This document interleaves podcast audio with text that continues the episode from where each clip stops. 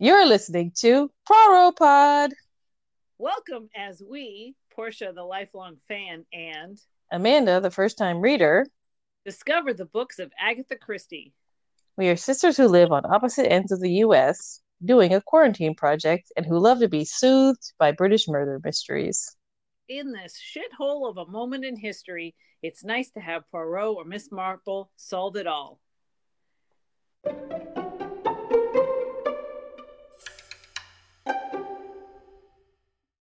So, welcome to Poirot Pod. Poirot Pod, no Poirot today though.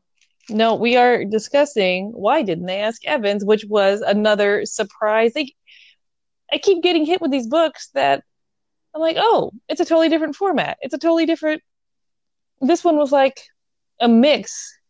You know, Right. it was the young detectives, but a murder mystery. Right. It was so, Had- it was it had some sad parts. It had some innocents who died. It had some spy kind of stuff. It had the young ingenues falling in love and solving a mystery at the same time and getting distracted by other people. Um, Right. Yeah, it was it's got a hint of Tommy and Tuppence, but not. Um, right. It was overall more serious, and that's why, for some reason, like even the the innocents that died, innocents, you know, but like the you know innocent people who died, I don't know. I did still didn't find it depressing. Like it came Right. across like a regular murder mystery, not. I don't know. Right. It was. It was just worked. It just worked so well. Right, right. All right. So let's Um, get into the plot before we just rave about how good it is. Okay, okay. So um it starts out telling you about a golfer named Bobby Jones who does a shot and then they go, but it was a terrible shot because it's not the famous American golfer, it's a young British dude who doesn't know actually how to play. So I had to look it up because Bobby Jones was a really a real American Oh, I was golfer. wondering what that reference was, but I was like, "Who's this American golfer supposed to know?" Because it's the same name. same name. There was an American golfer Oh. named Bobby Jones who was really good. That's funny. But that is not the Bobby Jones we're talking about. We are talking about the fourth son of the victor in the seaside town of Marchbolt. Right. And so he was in the Navy, uh, I probably, because it's 30, early 34. Uh, so I don't know. Yeah, 34. Okay, Um, let's say you're the one who knows the years. Um, so um, he was in the Navy and then was kicked out of the Navy because he had bad eyes. His um, family doesn't have a huge amount of money, as we've, one of the big themes of this book is about class and social class. And so um, his family doesn't have a huge amount of money, but the vicar has a certain standing just because he's the vicar, which we saw in the murder at the vicarage. Um, right. And so the setup is that so Bobby and his brothers, and then his friend, what's her name? Frankie. Frankie. So Bobby and his brothers grew up down the street, probably a long street Right. road, um, from Frankie and her brothers. Right. and they were all friends growing up. And then as they got older their class differences became more apparent because frankie is a titled person and her family was very well off. But like as kids they were running around together. But then as it, it got they got less and less friendly as they got older. But then he, he and frankie keep reconnecting but he's very aware of kind of the difference between them. And he even at some point early on says something rude to her like I mean, you're just hanging out with me, but it's kind of a pity party. Blah blah. Like he go, he spirals He and ends up. does. He's he's trying to like be self-effacing. Like you don't have to pretend to hang out with me. I'm not cool like your other friends, but he does it in a way that hurts her feelings, and you could see why. Well, and it, yeah, and it does. So clearly, from that moment, you're like, well, they're definitely going to fall in love and get married. right? Because he's like, you. Why would you want to hang out with me? Because I'm, yeah. And um, she totally makes fun of him for it, and was like, oh, well, you know. But it's interesting because the first time we meet her, she's talking about being in London and being bored because um, she went from this party and this party, and this one got raided by the police, but it was still so boring. And there's a little bit of like, okay, lady, I'll get it. You're rich and Right. bored. And then Bobby's like, uh huh, yeah, I totally get that being bored thing. Meanwhile, he's in this small town looking for a job and he's actually bored. Right. He's got no And- job, nothing to do. He's trying to keep his father, the vicar, from being angry at him all the time. And then, yeah, but she's off flitting around from party to party and then like being bored by that. And then, But yeah, one of so that's kind of, great lines in this because one of the lines that he she says when he's like, "Oh, I don't know, I don't think find things that um, boring," and um, and she goes, "Oh, okay," and he goes, "Oh, not that I'm hardy. I hate hardy people." and it was such a young person to say, kind of like, "Oh no, I hate everything. Everything's boring," and he's like, "Everything's not boring. I mean, no, no, no, everything is boring." I'm not Right. hardy. I'm not hardy. I'm not, I'm not fun. I'm not stoic. Ew. right i'm definitely not a happy person everything is suffering i totally get that everything is suffering Because he knew I'm that bored. he's supposed to be that way to be cool with her, but he's like, eh, hey, things aren't so bad. Like he is a he's a real optimist. I think you can see that's his like he's got this friend who has a who keeps like killing businesses and is terrible in business. And he's like, Oh, he's gonna be great. Yeah, I'm investing in going into business with him and his dad and Frankie. Everyone's like, Don't invest any time or money with this guy. Like he's a nice guy, but he keeps failing at businesses. He's terrible at this. But um, Bobby's just such an optimist. He really is. and he's such a nice guy and um one of the things about his father was like don't go into business with this guy he's you know terrible he's had like four businesses fail and he's like it's not his fault and i gave my word and that was incredibly Yeah. important to him so anyway so that kind of brings up who this guy is but he's playing golf with the doctor in town and badly um and the her descriptions of him playing golf were actually hilarious that whole opening as opening chapter you Right, know? right, right, right. No, it's hilarious. And even if you don't understand golf, which I don't, it was still very funny the way she's describing his technique. And he like shanks it or shafts it or what you say when the ball goes off to the side. hook or slice i think are the two okay, I got all that wrong. Um, but yeah because the first time he did everything wrong and it was beautiful and he's like oh i know what i'm doing wrong and then he does it again and it totally goes off to the side and he hears a shout and they're like wait a minute i think i hear something i should go look because there's a ledge right. And he was cliff. kind of halfway thinking, like, did I hit someone with the ball? And then like, you know, yeah, there's this ledge and this cliff. So they go down to look for the ball. And then there's like a dude down at the bottom of the cliffs. Right. And um and he goes down and he's with the doctor and the doctor's like, "Yeah, he broke his back. He's going to die really quickly, but we probably shouldn't leave him here to die alone." Uh hashtag COVID. Um so, you know, Oh, I know, I'm sorry. I know. I Oh. know it's uh, um oh. I'm sorry. I shouldn't have brought brought in real life. Um, That's okay. It's true. So yeah, so the doctor goes off to get help, and Bobby says he'll stay with the guy just so he doesn't die alone. And he probably, yeah, he probably had the kind of like C1, C2 injury that would back then be life ending, whereas you know right now, I mean, it's like a Christopher Reeves type where like it would Right. require advanced technology, right. you know, for you to stay living. Not So the guy- yeah. Is like dying, and then he he wakes up and he looks at Bobby in the eye and says, "Why didn't they ask Evans?" And then croaks. Right. And Bobby covers up his face with a handkerchief that he finds in his pocket and then finds a picture in his pocket. And it was like a woman who was pretty, wide set eyes, who had a haunting face. We we got we heard that all the time about this lady. Yeah, she was super haunting. Haunting. I don't know what that means. So haunting. Um, but- like, what does she? Does she look like a, like a from Coraline or something? right. Like that's a little, like you know, like a like uh, a Christina Ricci look. You know, right, Um, but beautiful, but haunting. So um, like a Helena Bonham Carter type of. Right.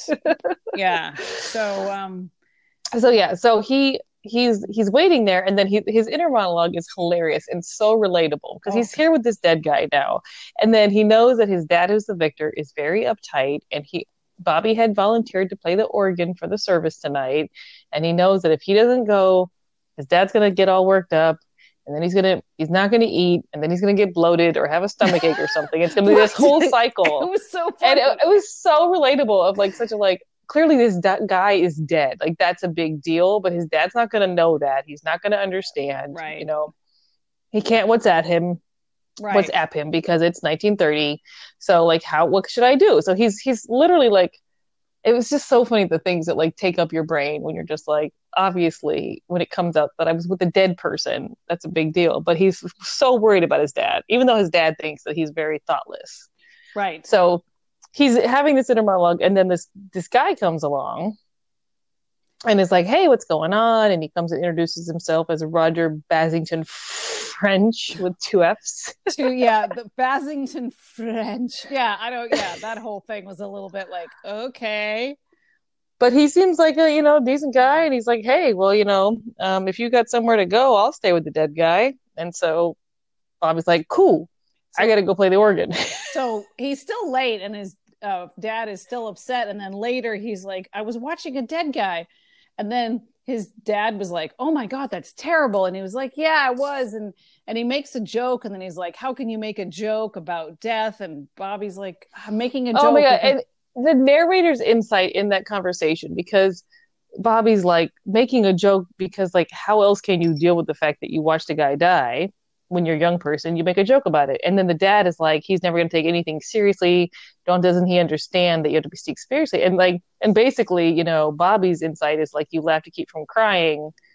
I'm right. not emotionally prepared from this. Can't my dad see that? And the narrator can see both, and as the reader, you can see both. It's brilliant the way it's written. Oh, totally. So, um, anyway, so then um, there's an inquest about the death, and um, just you know, he fell from. The doctor says he was killed from falling, and then Bobby says, "I heard a shout," and then the end of the inquest. Oh, oh, but by that point, um, there was a a woman who. Uh, they found a picture in the dead guy's pocket, and a woman said, "Oh, that's me." um, and that's my brother. So they Well, no, they were able to. So they found a picture of the dead guy's pocket. They contacted the photographer, right, and, then we're able to c- contact the woman who's like, "That's my brother," and yeah, he's the dead guy. right. So, So, the- she and her husband come to, um, you know, identify him, and he'd been overseas. Yeah, I think he'd been overseas, and he was really tan, and so of course, what's one of the things in all of these books that if someone is tan in Britain, it's of note. you know, right. like- it always means that they have been spent significant time overseas because they didn't have spray tan. right, or uh, tanning booth, uh, booths or whatever. Right.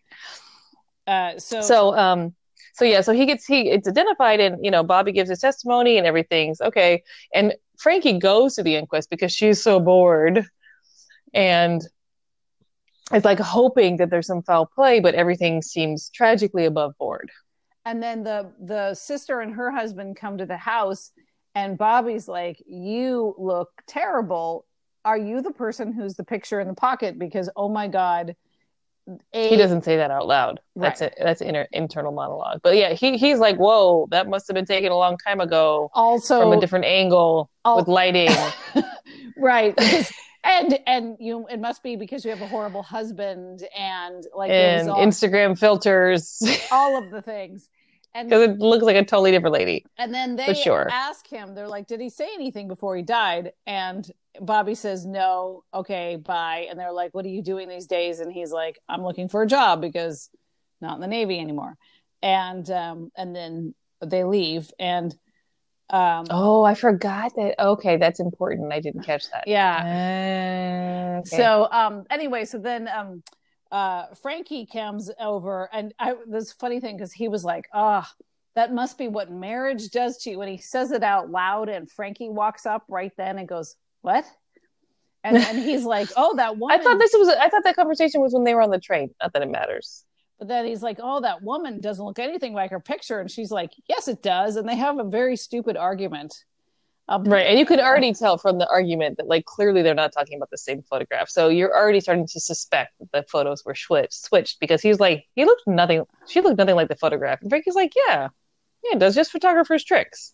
and um and she'd seen the photograph in the local paper so then Right. they go and play golf and um while he's playing golf again this is a there's a lot of golf in this um uh he remembers that he uh forgot to tell the sister that he said the phrase why didn't he ask evans so he sends a note saying, you know, I don't think it's important, but he said this line. Although it's interesting, I guess it's um patriarchy. He sends the letter to the I know, right? the sister's husband. So I don't know if it's improper to write a woman, a married woman, if she has a husband. Right. it's like it's supposed to be her brother, so why didn't you write her? It was interesting that he addressed it to the brother-in-law of dead guy, which just seems so weird. It's so weird. but maybe thought that's the same just, you know, thing. yeah, I know. Right? patriarchy. Right. So he sends him a note and he's like, Hey, I said he didn't say anything. Um, I forgot about this because it was kind of, you know, random and out of context, but he said, Why didn't they ask Evans? And then the brother in law writes back and he's like, Obviously that means absolutely nothing. Forget about it. Foreshadowing. So, and then um, Bobby was like, "Well, fine then, screw you," because you know he felt. So then Right. um, he starts. All of a sudden he gets this huge offer for an overseas job for way more money than he Right, a thousand would a year, expect. which whatever a thousand a year in in 1934 is, and they're like, "Oh, we want a British guy, ex Navy. Um, we heard great things about you. You need to um, you need to travel to um, Argentina within the week." Right. And it was and it was kind of like in this economy, people aren't coming to people with jobs, especially people like him. And he and his father have this very com- funny Oh, conversation where his father so is funny. like "Yeah, his father wants him to be excited, but neither of them believe that anyone Well, would think that he's worth he, this. He because obviously Bobby thinks out loud sometimes because he goes, "I'll be damned," and of course you just shouldn't say "I'll be damned" in front of a vicar. And then he goes, his dad, his dad is like, and then he goes, "They've offered me a thousand a year," and his dad goes, "Well, they must be out of their minds." And and then Bobby's like, "I know they must be totally out of their minds." It's great because they're both like, "You're not worth that much." right? It's so like it's almost like um, you know, the conspirers like did too much. Right, they oversold If it. they had dialed it down, it would have worked, but because it was like such a high salary and like he was clearly un- underqualified, like Yeah. why would they want me? That he just was like, but he wasn't suspicious. The reason he said no was his loyalty to his friend. right, because he's like, I told Badger I would, and his dad's like, Are you crazy? You got Yeah, even th- so, his his dad, even though he's like clearly like you don't you're not qualified for this, but you should obviously take it in this economy. Take it, right? and then he's like, no, I gave Badger my word, so he he wrote and turned them down. and then um he has then the, he has the argument with uh with Frankie because Frankie Okay, is that what it is? yeah because um she's like oh you were going to go to buenos aires or argentina i can't remember if it was buenos aires but he's like yeah would that make you sad and she's like yeah it would have been nice to have you in london um and he's like yeah but i couldn't hang out with you in london and that's when they have the whole you know, Yeah, that's when he's like, your friend, you and your friends are too good for me, blah blah blah. And then she's just like, all right, then fine. right so then he decides to go on a Oh hike. yeah, because that's how they make up. Right Okay, Right. go on. Sorry, so then he decides I'm that, he, that he's gonna go out and leave the house because he's sick of everything because he's supposed to leave to go to london to work with badger but not for a couple of days. And so he's just like i'm done with everything. So he gets a sandwich and a beer from his the housekeeper because even though they're not rich he has a housekeeper because uh, that's how england is i guess. Um, Was. yeah was? I don't know. Um, also they're at the vicarage. Right i suppose There's housekeeping to do. I don't know. yeah so um anyway so he gets something uh from her I think domestic servants is a very different topic at in the country we grew up in and the time we grew up in, Yeah. right? We're very uncomfortable with it because I know when I traveled to India and it's much more regular to have or be a domestic servant. You know what I mean? It's it's just yeah yeah it's it's you know what I mean, but it's just it's for us I think it's just extremely uncomfortable. yeah totally i don't yeah Um, but a- and I, and I think that like in the context of the time and place we grew up, but it, it clearly in this time and place, it's not a big deal. And I, the thing that I found fascinating in India, nobody asked me this, was in a country with a lot of people, it's a great way to have more jobs. fair Like it's not, I'm not saying anything about class and all the other things that go into it, but I did notice like in a country where like there's a lot of people who need jobs and like those are a whole bunch more jobs.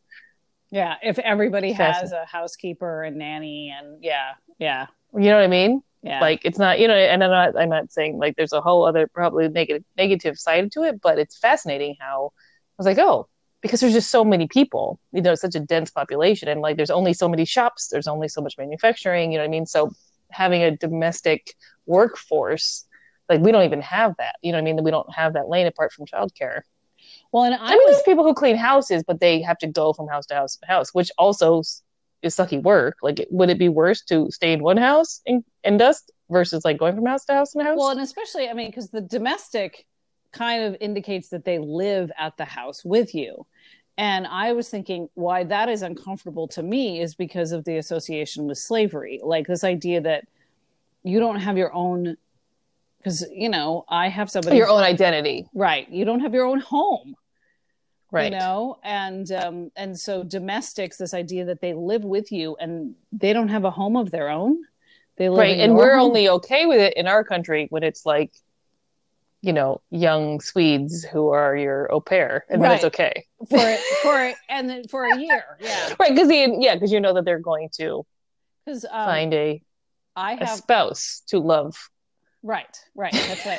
And because i have somebody who helps me with childcare um and but she goes home. Like i right. it's a job that she does and she comes and takes helps me take care of the kids and then she goes home and she gets to eat dinner and have her own food and sleep in her own bed and she doesn't have to watch the TV I want to watch right. or- yeah. And you and it's true because like that sort of never off thing of Right. living right that part just I think, and I, you know, I have, I've never d- done live-in nanny, but I have friends who, like, I've done childcare, but never living with someone. But I have friends who have been a live-in nanny, and there is sort of a the expectation of like you're always working because you live for free, and right if you have a good situation of that, it's not a bad gig. But it, if there's class or race or other factors, it could go, you know, really the the power dynamics could be terrible. oh totally yeah totally and so anyway so so the, But anyway, I just noticed it because it's interesting because like there are people in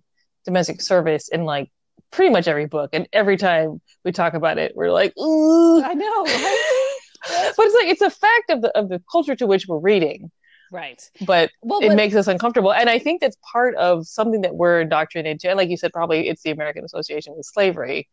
Well, and but also the fact that Bobby's like, I'm poor, and that's why you can't hang out with me, uh, Lady Frances. And then he's like, "I'll, I'm to go get a sandwich for my housekeeper." And I'm like, um, "See, no, the housekeeper."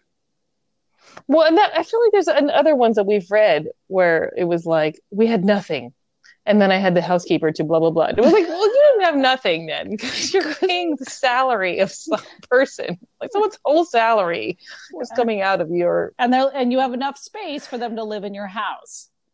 So right. And you're not renting out that room; you're paying someone Right. to live in that room and work for you. So you're not poor. You just think you're poor. right, I mean, You're poor for your class. right, because of course, Lady Frances probably had, you know, twenty servants, and maybe it sounds like Bobby had two. Although it's it's interesting to when you read these because you know they definitely make the progression from when we first started the as as we go further in they talk about the scarcity of domestic help and it's always like after the war there's a lot of references in the in the discussions not in this book but there's been especially when it comes to uh the miss marple books there's a discussion of like oh we used to be able to have help like that and now they're always talking about the scarcity of domestic help Right. And that's probably because after the war, there was so much more uh, social mobility. So people didn't have to just be, have that as their life. And I think you're right, because I think the later books, as we get into the 40s, when the economy gets better, I mean, obviously the war, you know, messes that up too, but um, as we get into the 40s 50s and the economy is really good then they probably would have a lot of shortage of domestic help. So and um, the later 30s would have been a better economy too. So anyway the point is bobby got a sandwich just talk for like a half an hour? I'm gonna have to edit all that out. But yes we, we digressed way into things that we actually are not educated enough to speak on. But bobby well don't i mean because don't edit that out because i think the theme of social class and t- class tension is part of this. And I just wish we were better educated. we're like rambling, like, well, what I think is fair, based on absolutely nothing, fair, and just as American. uh, Well, and I, well, okay, what we're speaking to is our discomfort with it. right. So he gets And I think that you and I specifically, because the way we grew up, we had a lens to wealthy friends and a lens to, you know, friends who were struggling. And so I think we are weirdly acutely aware of those things. and so true. like I think you and I have like a a very acute middle class guilt that kicks in where it's just like, is someone being oppressed here? and like because you know what I mean? Because we were because we we had friends that had a lot less than us and friends that had a lot more than us. And so we can see like I'm not like those guys but I'm not like those guys. And I don't want to be seen as those guys who are taking advantage of people. Right. and so I think that that's kind of unique to us where it's just like this like I'm not exploiting anyone right here. I'm not I'm not doing that. I, Right. I made my own sandwich. I got my own beer right. Right. Because that's my thing is if he's like, oh, Lady Frances, I'm poor, you would not hang out with me, then go make your own damn sandwich.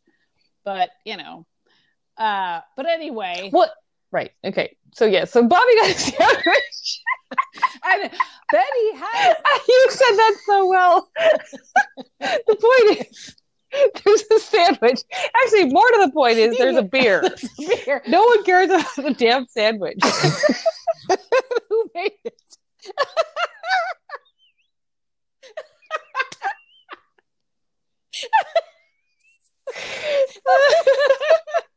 Oh no! Later in the story, the woman who made the sandwich is actually very important. So you know, oh my god. Okay, see again, you're you're pulling all these details in that I totally missed. Okay, so yes, now you're right. The, the, sandwich is important. Later. but, okay. Bobby goes hiking, and he's like a. He's he's such okay. He's So hilarious. back to back to the actual story. oh god, I need more Bobby is such a chill dude. I don't know if we do. Haven't even had much, but I'm just so loopy. Just from you make me laugh. Oh, she's getting up, guys. Portia's standing up. I'm standing I'm up. gonna I'm gonna keep it together. She's out of my video screen, but I can watch her cat, whose name is Sushi. Sushi's like, give me stink eye.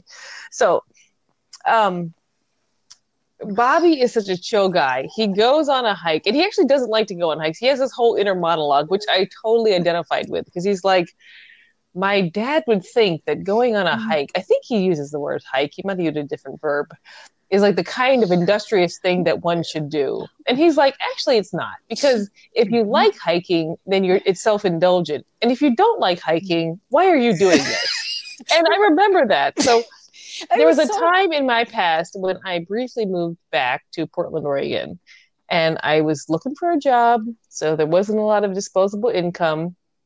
And so it was like, what do you do in a city, you know, with a lot of beautiful outdoor space, they tell you, when you don't have a lot of disposable income? Well, you can go on hiking, but hiking is basically walking to nowhere with nothing to do. and our and, like, parents I- really liked it. And I, I, I don't like it. And it's funny because in COVID times, I go on walkies, but that's different. Yes, it's totally different. Ugh. but like I would be like I would go on these like you try going on hikes and like I know it's a very popular pastime for people, but for me I'm just like either I'm going to a place and I can say I'm walking to X. Or if I'm just meandering, why am I walking to nowhere and then coming back? And so his inner monologue about hiking, how his, his dad would be like, That's the kind of thing that you should do. You should go on hikes. Well, he also talks. And I was like, I could hear I could hear our dad's voice in my head being like, You should go on a hike. I'm like, why? If you, if you like it, then it's it's you know self-indulgent and if you don't like it then why are you going on this why are you walking around with nowhere to go Oh, and I loved it because he he kept on talking about do I have my go on a hike, have my food, or take a nap?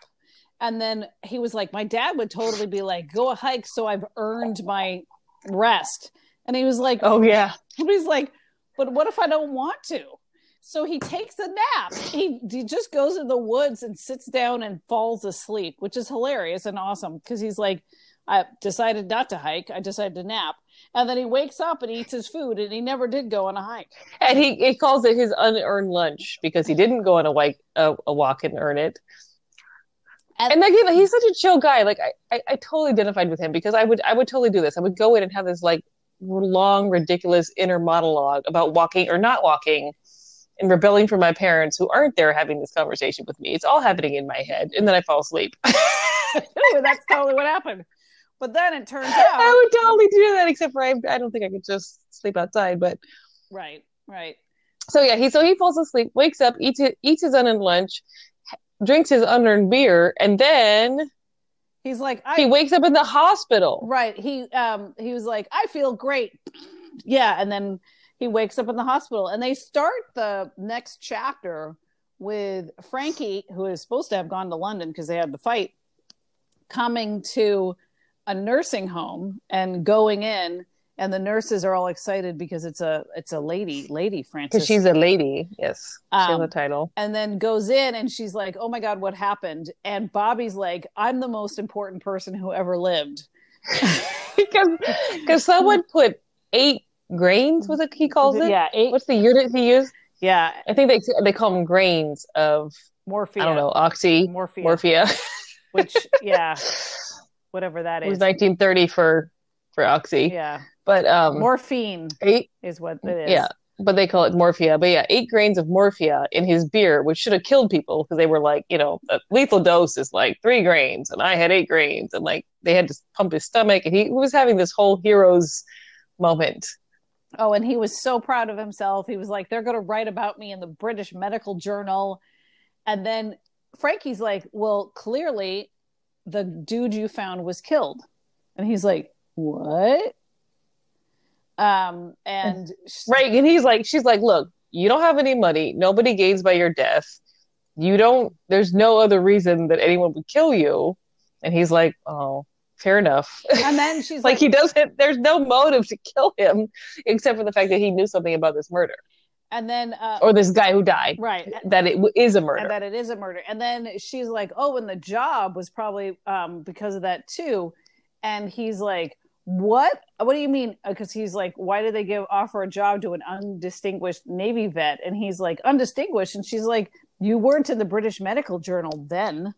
Um, and their, yeah, their banter is cute. so, um, but then she's like, clearly both the job offer and the uh, poison is because of the dead guy. And he's like, but I didn't see anything. And then they reason out that um, it had to do with the um, why didn't ask Evans things. Right. And, um, and it's sweet because clearly like they'd had a big blowout, but he almost dies. So she comes back from London and like shows up and brings him flowers and impresses the nurses. And so it's like, it's a sweet, like, okay, I was mad at you, but when it comes, push comes to shove, I really love you. And Right. so they decide to start, basically, they, at that moment, they start investigating together. Right. Um, and of course, he's still going to London to work with Badger on apparently selling the worst used cars you've ever heard of. Now, of course, this is 1934, and so the cars are. We've only had cars for t- 20 years. So, Right. So th- their their scheme is to buy old lemons, paint them, make them look good, and sell them for long enough to drive off the lot. right, Like that's the business model. right. Which, you know, not a good start. Um, but, you know, hey, um, Bad, but he promised Badger and he needs a job. But then Frankie's like, okay, I'm going to do research. And so she tries to find out who, because they realize, oh, oh, oh, I forgot.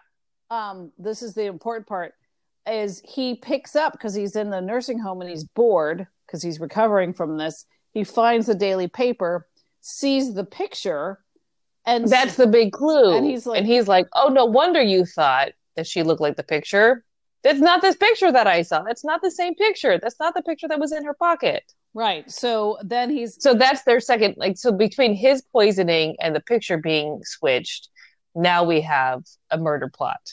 and and they know that Roger Basington French is the only one with the opportunity to have switched the pictures, right? Because he was there with the body after Bobby left. So, and it's interesting because Bobby kind of has good intuition. He's like, you know, I bet that guy's name really is Roger Bassington-ffrench, and he has a, a perfectly good excuse for being in the area. He like had a good intuition about that guy, right because but they decide to investigate him anyway. and so Frankie um, does a good job. She first tackles her dad to find out where Oh, the passing okay. French. Frankie is an excellent example of using your privilege for good. Yes. Right, because Like, okay, she's not an activist, but she's using it for the purpose of solving this murder. But she shows how she has sort of meta awareness of, okay, this is how I get information out of my father. This is how I get, you know, use my title to get into places, but it's for a good purpose. And I, I thought she was a good, really good example of like leveraging privilege in a productive way. right, because she was never With the awareness of I have this, and like, cause, because I think because her relationship with Bobby and he's not of her class, and she she's she's more self aware than the other people images we have of sort of an upper class person, and maybe it's because she grew up like hanging out with the Vickers kids right. because she's just like, okay, I can get my dad to tell me these things. I can use this voice when I need to. But she's really good at leveraging what she has in order to get what she needs, but not in a uh, self promotional way, like not in a narcissistic way. She does it to for the ends to the means. And everybody thinks she's really nice and not haughty, and so it's interesting because Because she's not right, right. So she's she's great with the servants. Like she's she is a lady and she knows how to act, but she also is like pleasant to everyone, and right, so they all feel people feel good about their interactions with her. So I I actually really admired her as a character. right, yeah. Because I think sometimes when um, you have a class difference, you could have the upper class person being kind of a buffoon. I mean, I was thinking about Julius Hurt P. Hersheimmer. You know, was his he was upper class and was a little bit all over the place. But he was an American. fair and uh, as we know the way agatha writes americans um but uh anyway but she because i you're right i really that's a good way of putting it it's going back to like if because she has the savvy of a Tuppence or uh who's our other heroine from Man in the Brown Suit, anna i think that's her name. Anne. anne. But like she has the savvy of them, but they are not upper class, and so to have that savvy, even though you were privileged, often like people who were privileged can't see the privilege, right right right and so I feel like she's got a really good awareness of like what she has access to, and like she she and Bobby make these decisions when they're like, who's going to talk to this person, who's going to play this role? Right. And she knows where she should like you know where her presence will be too big and where it's going to be just right to get the information that they need. And i i just thought it was really her self-awareness um, without being apologetic which maybe she should be you know what i mean? Like i'm not saying she's you know antifa or anything but but she's but she's willing to she's you know she's she's aware like i i can get through these doors and i can use that to help us. And in this case it's to solve a murder. Right right. So it's a good goal. Sorry, I digress. no no it, it was a good digression. I like that analysis of her because i hadn't thought about it that way like why do i like her? But i think that's right. And um but what she the, besides her dad the first thing she does is she goes to the house agents the the real estate agents is what they would call it um in town and was like hey did Bassington-ffrench come and see you which Because that was his excuse. He told Bobby when he found the body, "Oh, I'm in town looking for houses." So he she went to the the house agent and was like, "La di la, I'm fancy. La di la, that's my homie. La di la, tell me everything." So they do. And she's like what Where what's not everyone could get that information, but because she's her, right they're like oh sure they're like, "Yeah, he was looking." and then she's like what's his address and they told her and then she was like oh that's not the one i know but now she knows his address Right. And then between that and the way she like knew how to sort of like get her father's attention enough to know the different Bassington-ffrenches who live in different areas, she's basically like done a honing signal and into his location based on her privileged knowledge between her dad and the real estate agent. She's able to like figure out exactly what house he lives in. because she did try by the way to look up evans and she found 485 or something like that in the uh, local uh, phone book so Right. That wasn't that helpful. Yeah. So they just um so then she shows up at Bobby and Badger's car shop and was like, I need to buy some car. They have the most hilarious conversation where she's like, I need to buy a car. And he's like, No, no, no, I don't think you're good. These cars aren't good. And she's like, No, that's a good thing. And she's like, I might need to buy two. And he's like, You don't need to buy this. And she's like, No, no, no, we have to have a crash. And he's like, You what? It was such a like I would love to see this in a 1930s like banter film. It's so cute because it's like a it's like a who's on first. Right, totally. because basically they're running a you know they're selling lemons to suckers and like and she's like no i know what you mean. Like when your friend opens a clothing shop and you have to buy their terrible clothes to support them that's not this. I actually need a lemon to crash. And he's like what? But she came up with this plan that she was going to get into an accident right in front of the house where Roger Bassington-ffrench lives. And then uh, she brought this dude who we never see again who doesn't talk and but is actually a doctor. he's a real doctor and he's probably just in it because he's in love with Frankie because I think probably everyone's in love with Frankie. I mean, I and... am a little bit. I mean, come on. right, she's great. So this doctor agrees to go and like pretend she's injured as she, you know, crashes her car and pretends to be in it.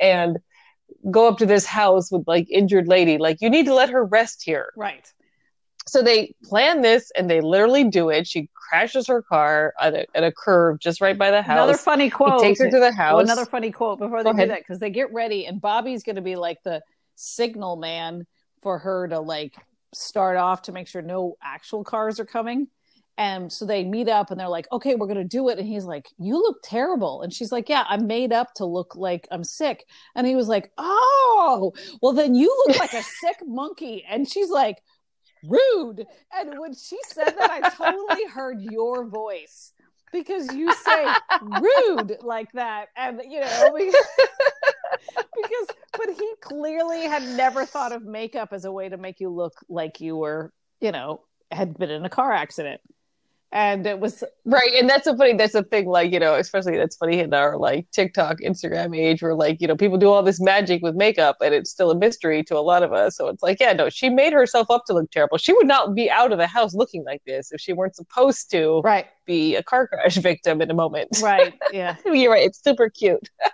And i do say that. Rude. Uh, so they do it and she goes into the house and she meets the Bassington French wife. So, okay, so there's a wife, a husband, and his brother. And Roger is the brother. So he doesn't actually live there, but he doesn't not live there. Right. It seems like he stays there most of the time. And he's a bit of the rolling stone of the family. And this is where And then there's his brother, and then his what's the brother's wife name? Sylvia.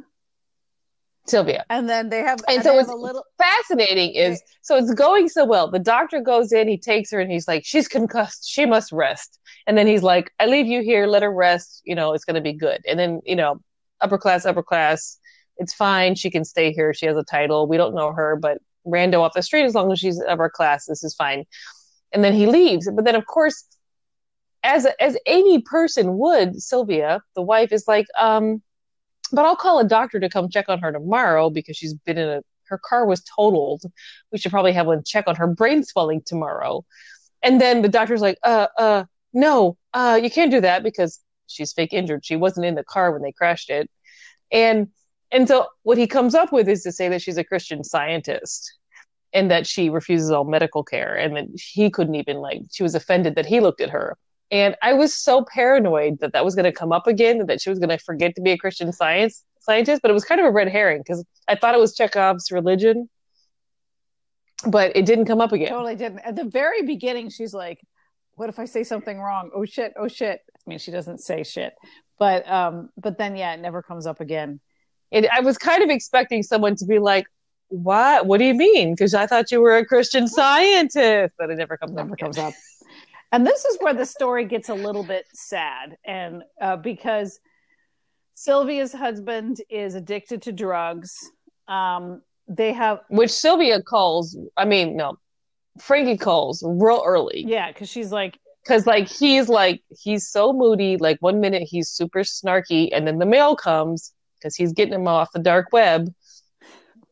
And so his, the mail comes, and then now he's in a good mood again. Right. And so um, so like Frankie figures out really early that he's you know addicted to drugs and probably opium. And then they have a and small then, child who has been in some accidents and almost died a couple times. And so Frankie's right. like, oh, this is bad. But then she meets Roger, um, and Roger is charming. And Right. So Roger is the brother of Henry. Henry. know. Henry. So Henry is the guy who's the man of the house, and he's addicted to opioids. Mhm. Hashtag epidemic. Um, and uh, Roger's the brother, and he stays there a lot of the time. He doesn't necessarily. He's sort of like he goes overseas a lot. He's doing a lot. He's he's a Rolling Stone. He's doing a lot, but he's often stays They there. call him a narrative. And then- and he's the one who came and relieved Bobby. So we we suspected him. He, we came to find him, but then Frankie meets him. He's charming and he's great. And she even says she says a lot of killers are supposed to be charming, but I just can't think he that would be a murderer. Like she totally is taken in by him, even though she says she owns to herself. Like, well, they say that a lot of killers are very charming, right. And so yeah, spoiler, he is a murderer. But then he he does the narcissist trick and brings her into his confidence by saying, "I'm pretty sure my brother's hooked on drugs." Right. And they don't, you know, at this point. So again, she's concussed. She's supposed to be, you know, concussed and recovering there, but they don't know her. But Sylvia bonds with her. They're both fancy ladies. All of a sudden, she lives there, Right. And Sylvia and she's also- just staying in place because now she's playing tennis every day, so she's clearly not healing anymore. Right, right. And then um she And Sylvia's like, "It's been so lonely. It's great to have you here." right. And um and she writes a letter to Bobby because his role is to put on a mustache and be a, her chauffeur and drive her actual car. Um grow a mustache because fake mustaches always look bad. Hashtag drag kings. Um, so he's supposed to grow and that a and she was like how mustache so that it doesn't look fake. and that was hilarious because she was like how long would that take and he's like uh 3 weeks and he's she's like oh no that's way too long. he's like, I can't force it to grow any longer. So yeah, their whole thing of like un like having no idea. Like he's like, "What's makeup?" and she's like, "How long does it take to grow a mustache?" I, you know, Right. but um, the other thing is she starts doing some amazing research. She figures she asks if uh, they have an alibi for the day that Bobby was poisoned, and Roger does. And then she asks, um, brings the picture of the dead guy, and is like, "Oh, this happened." And Roger's like, "Oh yeah, I was there." this happened near where I live. That's why I'm talking about and it. then uh, Sylvia goes, "Oh, that looks like Alan Carstairs. Oh, but it must not be him because you know they said it wasn't." And so uh, Frankie's like, "Well, actually, it probably was because we we don't." Right. So that's how Frankie figures out who the dead man actually is because they have a feeling that this brother and sister, since the photos were swapped, probably that brother, excuse me, sister and brother in law were fakes. Right. And so they're trying to figure out who the dead guy actually is. When they head there, they, they, they pretty much know that the police identify identification of the dead man is wrong. So they're like, who is, you know, John Doe? So when she brings out the photo, she's looking for their reactions and she's also trying to figure out who this guy really is. And that's when that when Sylvia says, "Oh, he kind of looks like so and so," and then she's like, "Ah, he's so and so." Right. And then, of course, another spoiler here because Roger actually is a bad guy. He's like, no, he didn't actually look like him at all. Um, Right. And, uh, but anyway, so, so now she, uh, and then we learn about the next door neighbor. So Amanda brings up a big, big p- plot hole, but, uh, she texted me earlier today because, um, apparently when this guy the now we've identified the dead guy was visiting them randomly car stairs. stairs. I it's so funny when you when you audio read, which is a uh, self permissive way of saying, you know, listen. Mhm. I listen. I listen to the books. I don't, you know, I'm basically a child being told a bedtime story. It's Mhm. fine. But you know, like you hear these names and you imagine how they're spelled. So like, you know, the narrator just says Bassington-ffrench. He doesn't French it, but since there's so many F's in it when I'm reading it now. right and then Carstairs, his name is literally car Car stairs Stairs. That's not a name.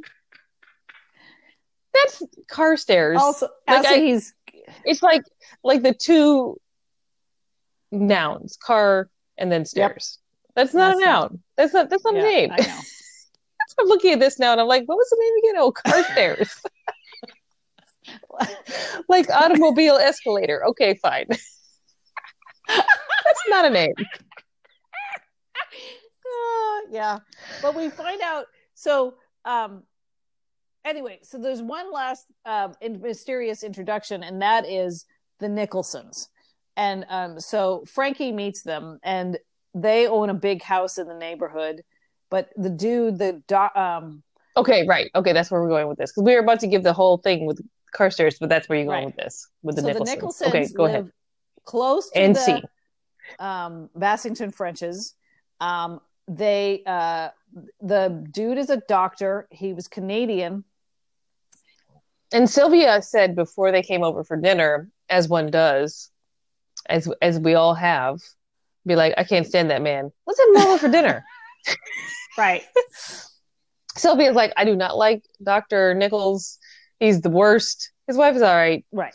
Nicholson. um, but I Yeah. hate him, And so Nicholson. Um, but yeah, let's have him over and for then dinner. when he comes over, he starts asking Frankie a lot of questions about her accident, where he's kind of poking holes in the fake accident. So she's like, "Ooh, And he's also just giving like he's giving evil. He's giving bad guy. yeah." So so Frankie is like, "Evil bad guy alert." and and then the wife is giving victim she's giving you Right. know he beats me i'm trapped and he runs so he's a psychiatrist or something and he runs a some sort of institution and the rumors are which is part of why sylvia doesn't like him the rumors are that like people are being held there against their will it's both a rehab like drugs rehab and some sort of like you know mental health institution that sounds very problematic. Right.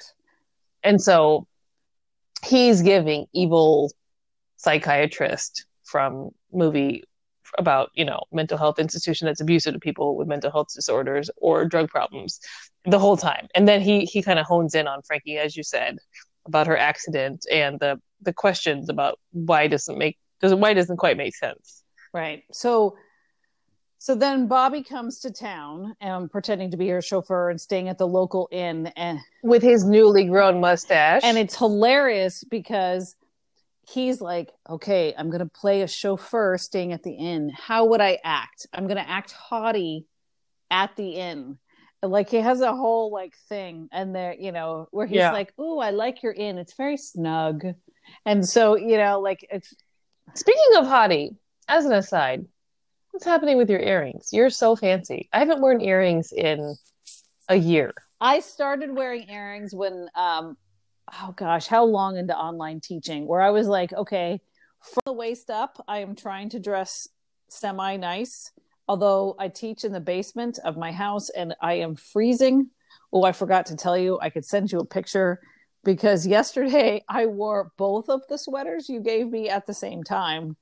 Like, oh, Does the cardigan one work too? oh yeah, I, I You sent me a picture of the of the V-neck, but does the Uh, I'll cardigan send you a work, picture, but too? I was thinking she probably didn't think I was going to wear both of them at the same time. But I not only wore both of them at the same time and a scarf because I'm freezing, but I do. I have started wearing earrings on work days because I was like, It's totally working. Like to me, you look like the most professional thing I've seen in a year. Like both, like I've never worn earrings and I've never seen someone wearing earrings. I'm like, those are earrings. I remember earrings. yeah, it's very nice. I mean, I also because if I accidentally turn You look turn the so fancy. This looks like like the Oscars to me. Just because, like, you know what I mean? because your standards are so low. If I turn the Because camera, all of us, like all of us, are just like in our fancy sweats. You know? Well, yeah, I'm wearing sweatpants, but they're sweatpants with pockets, and um, so you know, like, eh. um, But the, but I'm just saying, like you said, the waist up thing is working, and I just wanted to say because like okay, so for the audience, these are like a a sculptural curved metal, yeah, they're. and they're, they they dangle. So when she talks, they move. They like work really well with the hair length. It's just it's just really earring perfection. Thank you. And I it's just- it's just- that. It's just it's just like you know I have a whole rack of of of you know cheap jewelry that I just keep over there because I think it's just more to disinfect when I get home from the hospital. So I don't. right because yeah, the idea that uh, the funniest thing is is that I am the most dressed up to go into my basement because on the weekends I'm not going out to dinner. I'm not going out to see people. If we do see people, it's outdoors at a park and right now that means a lot of layers. So- Right. We are looking like our North Face best. Right. And so there's no earrings then because that's just going to make you cold. Right. So yeah. The, but yeah. Anyway, nicest that's I an aside. But I was super impressed. I was like, I remember earrings. Yeah. Okay. Where were we? Agatha Christie. Okay. It's a podcast. It's a podcast. So um anyway, so we meet all these people. Um Bobby Oh, okay. So the whole thing about Carstairs and me making fun of his Mm. name. So they say that the dead man resembled this guy, Alan Carstairs. And the Sylvia happens to mention that when he came over, he came down with like some random friends and they met him. And when he was there, he saw a picture of their friend Moira that was on the piano. And he was like asking a lot of questions about her. And then later on, that's the wife of creepy psychiatrist dude who comes over her. She's Moira. Right. And so the question that we have, Agatha, is why the heck Why is there a picture of Moira on your piano? Right. Because it's one thing if it was like a group shot of the neighborhood where it's like Moira and her husband and the Bassington-ffrenches all together hanging out and they have a picture. But no, it was apparently just like a portrait of Moira. So why the heck would they have a portrait of Moira who's like a neighbor who we heard hear from Sylvia that she's like, oh, she's okay. Like so She's okay, and I don't like her husband. So why would you have a picture of her in your eh, on your piano? And that's that comes up at least like a couple of times. It's like the, the importance that like there was this picture of her in the house, and that's how Alan Carstairs starts to figure out the whole mystery. which is why But I really wish it was I a don't group shot. have pictures of a lot of my neighbors who are just acquaintances right.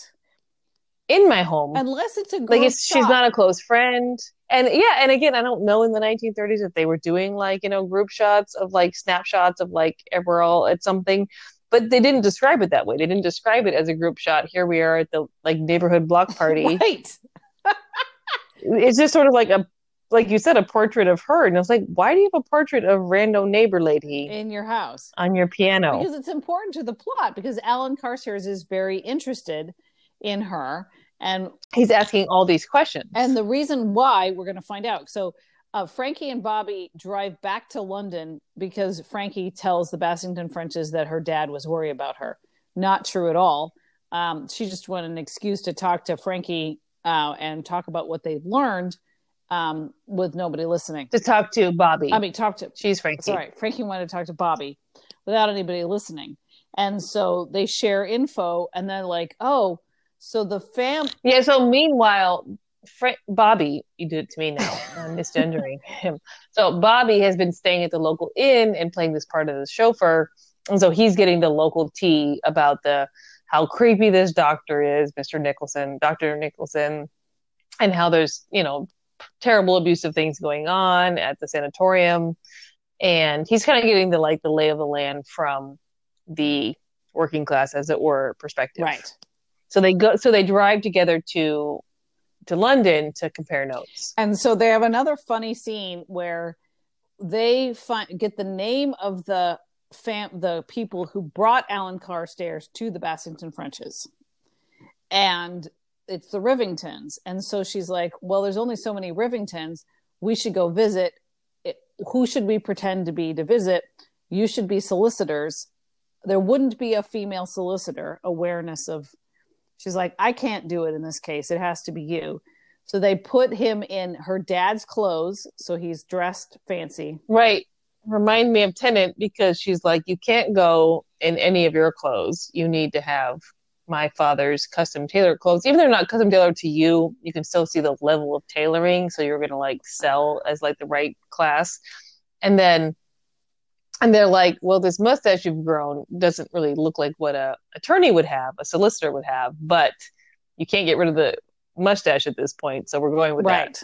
So he shows up to the house of the what's her name? Rivingtons. And has Rivingtons. has a hilarious conversation where this woman's like, So you represented Dolly something. Um, is really true that she did what she said or what they said about her? And he's like, totally just and he has no idea. He shows up and this woman is asking about gossip from a trial that he knows nothing about, and he's like, "Well, that was denied. not everything's in the court record." Right, and he totally just drops a lot of an innuendo, and she's like, "Oh, that's awesome. I'll tell you anything." Like it puts her as putty in his hands, and he, he plays it so well. He didn't say anything. He just sort of like implies. It's so perfect. and uh, so this woman the, the husband isn't home so the woman who is the so this couple went down to visit the Bassington-ffrenches and took their friend Carstairs and so they're trying to get more information about Carstairs from this woman. so it turns out he was a person who traveled around the world a lot, which is why nobody has noticed that he's dead or he was identified wrong. which they had deduces so deduced so frankie and bobby had realized that like okay he's tan and he's dead and they've given him a false identity so he's got to be someone that no one would realize was gone like someone who travels a lot or doesn't have a lot of close relations In in England. someone who goes yeah. overseas they'd already figured that out so that it already added up when they said that he was someone who's overseas a lot And the reason he came to England was because a friend of his had died and he was really suspicious about it. And his friend was a guy named John Savage, right? Is that right, right John? Mhm. it was savage yeah And he was a billionaire, millionaire, something, rich guy. whole bunch of heirs. Whole bunch of errors. yeah And that um, had come to England, fallen in love, or and then um, yeah, fallen in love, eh, in love, come to England, thought and then gotten thought he had cancer and killed himself. thought he had cancer and then killed himself and then even though he didn't have cancer And so Alan Carstairs was like, none of this sounds like my friend. I'm going to go to England and investigate. Yeah, because they had been like off being like colonialists together, Right. adventuring, being like rich white guys shooting lions or whatever. And so they were like, he was like, that's not the same guy. He would never die and give all this money to this random lady. Right. He wouldn't kill himself. He wasn't scared of having cancer. None of this adds up. So he came back to kind of like follow up on what's going on. So then that's and and so you know that's why he was in England. So then Frankie and Bobby are like, "Whoa, okay, that's probably related." That he thinks that there's something um, going weirdly wrong. Fishy about the death of Mr. Savage. Right. And so this is all about the cover up of this dead millionaire. And that's what makes it make sense. And he left 700,000 pounds to her. and you got to remember, this is when Bobby said, I'm not worth 1,000 a year. Right. And, and John Savage left 700,000 pounds To, some lady to- he just met. Right. So this is why Alan Carstairs is investigating. So I want to say little timeout here. Up to this point, Frankie and um, Bobby are doing an amazing job investigating, finding out stuff. They've done all the things. And done then, all the things. and then things go wrong uh, because they come Because face to face. Like the before, like they had done a good job of investigating. They're on a good path. And if they had been investigating something without a villain, they would have gotten there. But because now they're coming up where the villain sees them coming, you know what I mean? Right. they were doing a good job finding the clues and following along. And if it just was like, where did I leave my wallet so I could leave the house, they would have been great at that, right? Like just solving the problem, they would have been great. But since they were coming up against a villain, they were not prepared for that. and so i'm good we're going to spoil the story so but we've said this before so roger story. roger Bassington-ffrench and mrs uh nicholson moira are the bad guys but because they're young attractive and incredibly devious Right. So Roger Bassington-ffrench is giving like charming dude, great with his nephew, great with his sister in law, worried about his brother's drug problem, super charming, playing tennis, da da da. Moira is giving a victim of an abusive relationship. You should save me. You should worry about me. Um, and so like Frankie is attracted to Roger and all of his like class signaling and like I'm just like, oh, you know, I'm a floater and I'm international and I'm here, but I'm so supportive of my family. He's super charming. And then Moira is doing like a damsel in Rescuing. distress thing that Bobby. Bobby. is drawn to. So like while the, while we know that Bobby and Frankie are probably going to end up together, you're hoping for that, but you see Bobby being drawn to protecting Moira, and you see Frankie being drawn to Roger and be like, he can't be the killer because he's so charming. And like, is he? And she even says to Bobby, "Is Roger falling for me?" Right. And and and there is some tension between Bobby and Frankie about both of them. Um Yeah. Because you know they're being sucked in and Roger and Moira do an amazing job of like oh shit these people are trying to figure out what happened. Cuz they uh, Moira was the one who poisoned Bobby.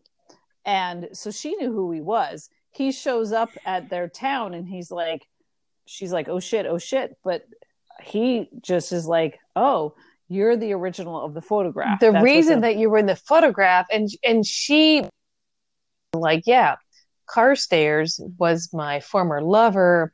And so when he saw that picture of me he wanted to find me but i'm in this abusive marriage now. And that's why he was killed. And it sort of implies the husband who we already don't like because he's a creepy psychiatrist. So dr nicholson like we start to suspect him. We're like he's a creepy psychiatrist and he's clearly controlling his wife. She's an abuse victim and we're going down that road. Right. And so she sells that the person who died was probably killed by her husband because he was jealous because he was coming back to rescue her. Right. And then she beats eyelids beats eyelashes at bobby. And he's like sigh. Right. Oh, by the way, they own, or they say Dr. Nicholson owns, the same kind of car that was seen close to where Bobby was when he got poisoned, a Talbot, which I looked up. But when I look up a 1930s Talbot, it just looks like a 1930s car to me. I mean, you know. Um, but yeah when i heard talbot all i could think of was like the clothing store. the safe I'm a woman in my 40s dress store that only Michelle Obama can make look good. Her outfit at the inauguration. Why is she so ruthless with us? Why would she hurt us like that? Like she was just so flawless. It was oh my it was! I mean, I Ugh. would love to look like that. like I would I would joke about like her wearing Talbots, but it's like when she wears Talbots, I want to wear Talbots. When anyone else wears Talbots, it's just like stop it. Well, I part of the understand that you're on the PTA and you're in junior league. but when part of the thing is, is that um, she's really tall, and so she could pull off. I the- support that. but she just looks. I support tallness. Oh well, I'm not anti tallness. I'm just saying that that outfit. her high waisted pants was ridiculous. I was Why did she do that to us? Why would she hurt us So- like that? Why would she look like such flawless perfection? uh, the hair, Ugh, the hair. Ugh. I mean, I mean, But the walk, the walk the walk. in those pants, in that coat, Ugh, it was coordinated. in the mask, no less. I know the right? mask was flawless. The hair was flawless. I know. I mean, that's the funny thing is that we could talk about J Lo and Lady Gaga's outfit because they're actual like stars who got you know professional. But I'm sorry, No one cares. no one cares. Obama looked Once you see that, I don't care about your dumb bird. I don't care about your Let's Get Loud. I just want to watch Michelle Obama walk and those bird was 17 so feet. weirdly I just want to watch her walk those 17 large. feet over and over again forever. That's all I, I- need. I want to walk like that. I want to learn how to walk like that because if I could walk like that, I could do Like, there's things I do to hype myself up before I need to give a presentation. And I'm going to add that video to my hype myself up. Like, I'm going to add that to, like, I know I have a playlist, but I'm going to add a visual to my playlist to like watch that video and try to walk, try to emulate that walk before I have to give a presentation because she's everything. She's everything. She's She's everything. everything. Ugh. Ugh. Where were we? what is this podcast about? Okay, this is now the Michelle Obama stand podcast. Can we just talk about how we love her? Okay. No. Okay. All right. So anyway, they're getting both distracted by this. So yeah, Moira. There like, we are. Okay. Our our protagonists are getting distracted by sexy murderers. Right. And then while they're getting distracted, Roger kills his brother. Right. So, okay. So we we've established that the Mr. What's the first name of French? Bassington-ffrench. Henry. So Mr. Bassington-ffrench, Henry, who actually owns the house they live in, he well and has the sh- title. I mean, air right. quotes, air quotes, shoots himself. Right. While Moira, no, not Moira. Frankie's in the yard with Roger. And so they run up, and there's a suicide note that's like, I can't take it. I'm so sorry. Everyone found out about my drug addiction, um, failure, yada, yada, kill myself. And oh, and also like Moira and Roger started throwing a lot of dirt in the air, including that Dr. Nicholson was in love with Sylvia and had gotten Henry addicted to drugs. It was actually just Roger who did it. Um, right, but they, but they, yeah, they tried to make it sound like Dr. Nicholson was in love with Sylvia, and so he was trying to get the husband admitted so that he could seduce his wife, and it, it was looking like that, like that they were doing a good job of setting up that scene. And that's the one thing, because you know how I hate the sad, um, that um, especially since I've had kids, um, but that the whole like this is a mom of a young child and her husband was addicted to drugs um, and then no, husband... and it's really sad, and it, and it's like you know, like he he was a man who was addicted to drugs, and so like against his, I mean, like he was clearly drawn into it. Um, well, yeah, and we find out that he was basically set up. By his brother, and and his brother just wanted the money and the title of the Bassington-ffrench, which had... brings us back to the other story that you didn't like from Quinn, which is where, which I think is fascinating because maybe in our culture inheritance is never that binary where like one gets so much and the other one doesn't. Right. Because like that was the one that upset you so much with the sisters where the other one like you know right. tricked her with the whole identity thing. But like this is the same thing that happens here where like the younger brother who doesn't inherit because it becomes a sociopath. Right. And so it's interesting because like I think that's hard for us to. I I made a joke about it in the last story because I was like I don't know any stories like that, but maybe it actually does happen when there's a story like this where like one inherits so much because inheritance in our country when there is inheritance is typically like pretty evenly split, right? And not... and maybe the golden child gets like some sort of you know whatever, but like normally there's not this like you get the title and the house and everyone and the and the younger one gets absolutely nothing. And that's kind of how they set this one up, where like the younger one got nothing, where his brother who's older got the title and the house and all the money. Right. Although I and so it's it's interesting. Roger clearly has been spending money his whole life, so he clearly right. So he must have money. had an allowance. Right. He must have had money, but he didn't. But he felt like he got so much less than his brother. Right because it's and, a very similar theme to the other one where he's like i'm going to kill my brother i'm going to kill my brother's son right so, so, that i can get what they have. Right. So, so basically in when there you know there's all that psychology around birth order? Mm-hmm. so they're teaching us that like in the wealthy classes in england younger siblings are sociopaths. Right. That's what i'm learning from agatha christie. Right and as a younger sibling, I resent that. Right. Because I've never thought about killing you for your earrings. I'll give you the earrings, dude.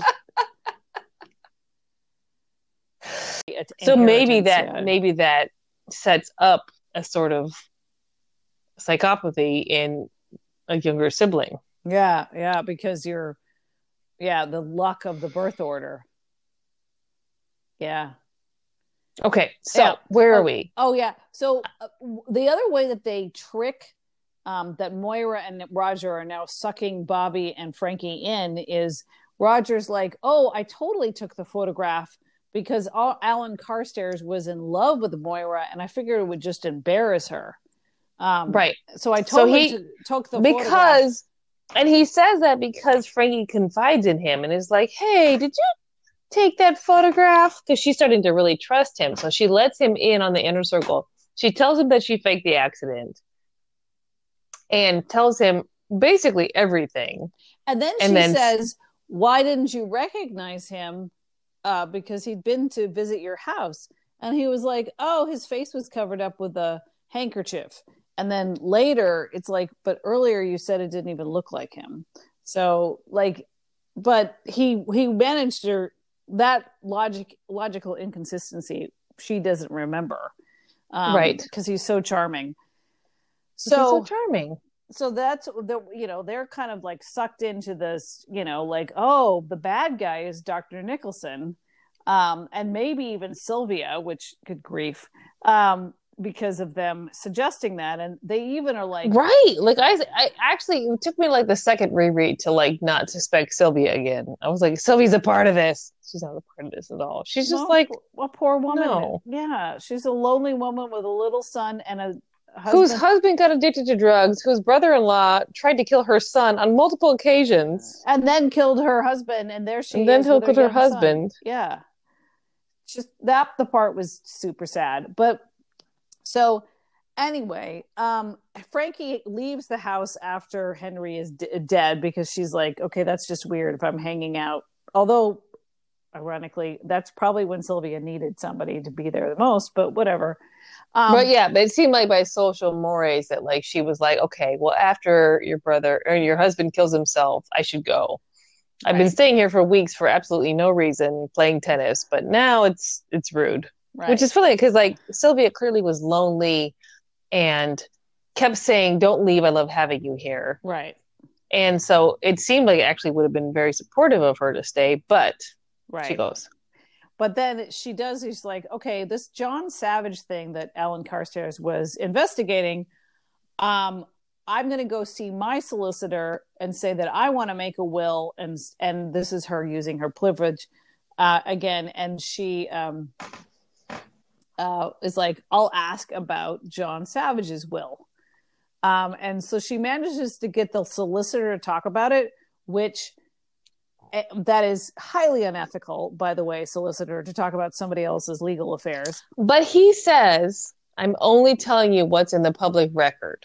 Fair, fair. He does. He cut. He sees his A by saying, "I. I. It's not. You Oh, know, sees revealing A. anything." Got it. I was like, what? He sees his A. C Y A. He come. Yeah. He yeah. sees HA Yeah. by uh by saying, "I'm only repeating what's in the public record." Right. And so then they find out about the, you know, cancer and the 700,000 pounds. Right. So the so the whole thing is that like the story is that he met a woman on a ship and was enamored with her. And then when he got back to London, he became paranoid that he had cancer and he went to a doctor who said you don't have cancer, but he was paranoid that he had cancer. And then he stayed not with the woman. No, yes, with the woman. He stayed with the woman And then they was found and dead. then and then left her all his money and then killed himself. right. Right. Because he called the solicitor to come to what, where he was to rewrite his will and give her all his money. So it's super suspicious. Or Right. as the kids are saying these days, sus. Um, I know this because of playing Among Us with my nieces and nephew. So That's adorable. means- yeah. Um, but uh, anyway, what side note, uh, when Frankie's like, uh, hey, I want to consult you, and he's like, somebody's been impersonating me. Because remember back when Bobby dressed up in her father's clothes, she he pretended to be from that solicitor's office. And so he was like super upset. And she, this was a great example of what you were talking about, of being aware of her privilege, because she does a quick calculation is like, if I say it was a vicar's son, he's going to be pissed. But if I say it's somebody with a title, he won't. Right. So she's she- like, yeah, it was me and my homie with a title even better than mine, and we were just the young around. duke of oh i shouldn't say and then he's like oh you what did he say the pretty young things you great young things Right. some and so yeah so she she totally knows how to leverage that to get him to not be upset about the fact that they did definitely impersonate someone from his firm right. And she totally is like yep i have to use a title here. And then um so then he tells you her the whole story. And um and and then at the end what i love is he she leaves and the solicitor's like the young duke of there's only like two or three people that it has a young duke. I'm gonna look it up. Like what the hell right? dude? like he's excited to hear who was impersonating him So, but anyway, then there's a they do she uh, Agatha does what she does with Tommy and Tuppence, where somebody gets a letter that says come to this um, um, house. oh and you're just like don't go don't go in that basement you're having the horror movie moment where you're just like don't do it because she's done this. She did this to which one did she do it to? Tommy right the fake the fake letter the fake letter. So first, um, Bobby goes, and then Frankie's goes, and then the basement, and then they see Dr. Nicholson, and you can't see no it's not tommy and tuppence it's it's yeah it's man in the brown suit Oh, you're right. You're Yeah. right. It's Man in the Brown Suit. You're right. But uh, so they're in this basement of this isolated house, and then you see air quotes Dr. Nicholson come in No, And- they're excuse me, they're in the attic. attic. Was it attic? Yeah, they're in the attic. Oh, they're in the attic. You're They're right. in the attic. Not that it matters if you're in the basement of the attic, but like they're in the attic. but whatever. So basically, Dr. um, Nicholson with quotes. Bobby gets trapped, and then Frankie gets trapped because they they both fall for a fraud, and so they end up both tied up in the same attic, and then Dr. Nicholson come in, and he's like yada yada evil yada yada evil, and he, and then and he says something as bad as happened to Moira because they couldn't. Bobby had gone to the house like a couple of days before and be like, I want to get Moira out because they were worried about Moira because they were sucked into her. And he's like, She's not here right now. And so then they're like, Oh my God, Moira's dead. Turns out she was just off doing more crime. But okay, uh, and, and- I'm probably going to edit this out because this is weird to say, but I feel like Moira is such a good example of yes, believe women, but also there's assholes, right. I know, right? right? Like because like we do believe women when you're in a terrible relationship, and there's assholes who take advantage, and I feel like we see that now where there's people who like will paint themselves as a victim to do to get the you know everything activated in their behalf but also in this case she's a sociopathic killer Right. Who's beautiful. who knows how to leverage that Right. and Yeah. she's beautiful and she knows how to damsel in distress and she yeah she that's her thing so yeah that's it yeah and that's you're right that's kind of so fun. right so that's how um bobby gets tricked because he's trying to go rescue her so he gets hit on the back of the head and taken to said But- attic but by the way um right before he gets it on the head it's kind of important is he was staring at dr nicholson in his house through a window kind of watching him work. And so Mm. that's important because he was like staring at him for a while and kind of like getting to know his face. Um right. and then um so anyway so that's how he got lured. So then dr nicholson is like evil evil evil bad at them. And then um a crash happens through the ceiling which is why it's important and they're in an attic and it's see? Attic. Badger fell through the ceiling because it was like a glass ceiling and we didn't describe badger a lot to you guys but badger is you know and again i was i was cringing a little bit with the audiobook but he's described as having a stutter. And we know he's terrible in business. He keeps failing in this business. And so like the, you know the audio reader gave him a stutter and kind of made him sound slow but somehow in this clutch moment where they're definitely gonna die the the you know the the villain has got them. He's in the lair. The sharks are circling, and then all of a sudden, in comes Badger and rescues them through the skylight, which I didn't know they had skylight in the 1930s in the attics, but he like crashes through the skylight to save the day. And he's the only he's the only way this plot, the only way this book could have had a outside help is like Badger. And then they were like talking about Dr. Nicholson and what he looked like and Bobby goes, "Wait a minute. That wasn't Dr. Nicholson." his ears are wrong because right the attached versus unattached earlobe thing and because which you, if you've ever perseverated on is so important and when um, bobby was i have i have like mostly attached lobes which i'm self-conscious about i feel like it's more feminine to have what's the other term? Like non-attached? I have no idea. I have there's attached or dangly ones. I don't know. But like he had the wrong ones. But because Bobby had been staring at Dr. Nicholson, so he stared at his ears, and then he realized that the Dr. Nicholson quotes, air quotes, had that they just was taught were talking to, didn't have the right ears, and then he was like, well, then it must have been Roger because no one else knew we were here, you know, because, right. and then Badger says Roger Bassington-ffrench.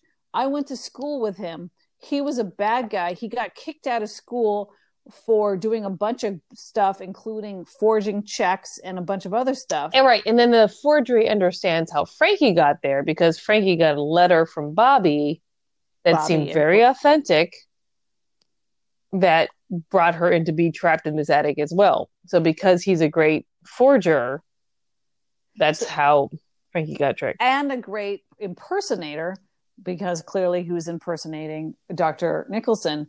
And what's great is that both Frankie I mean, Bobby. If they had just moment. had SNL back then, he right. could have had a successful career.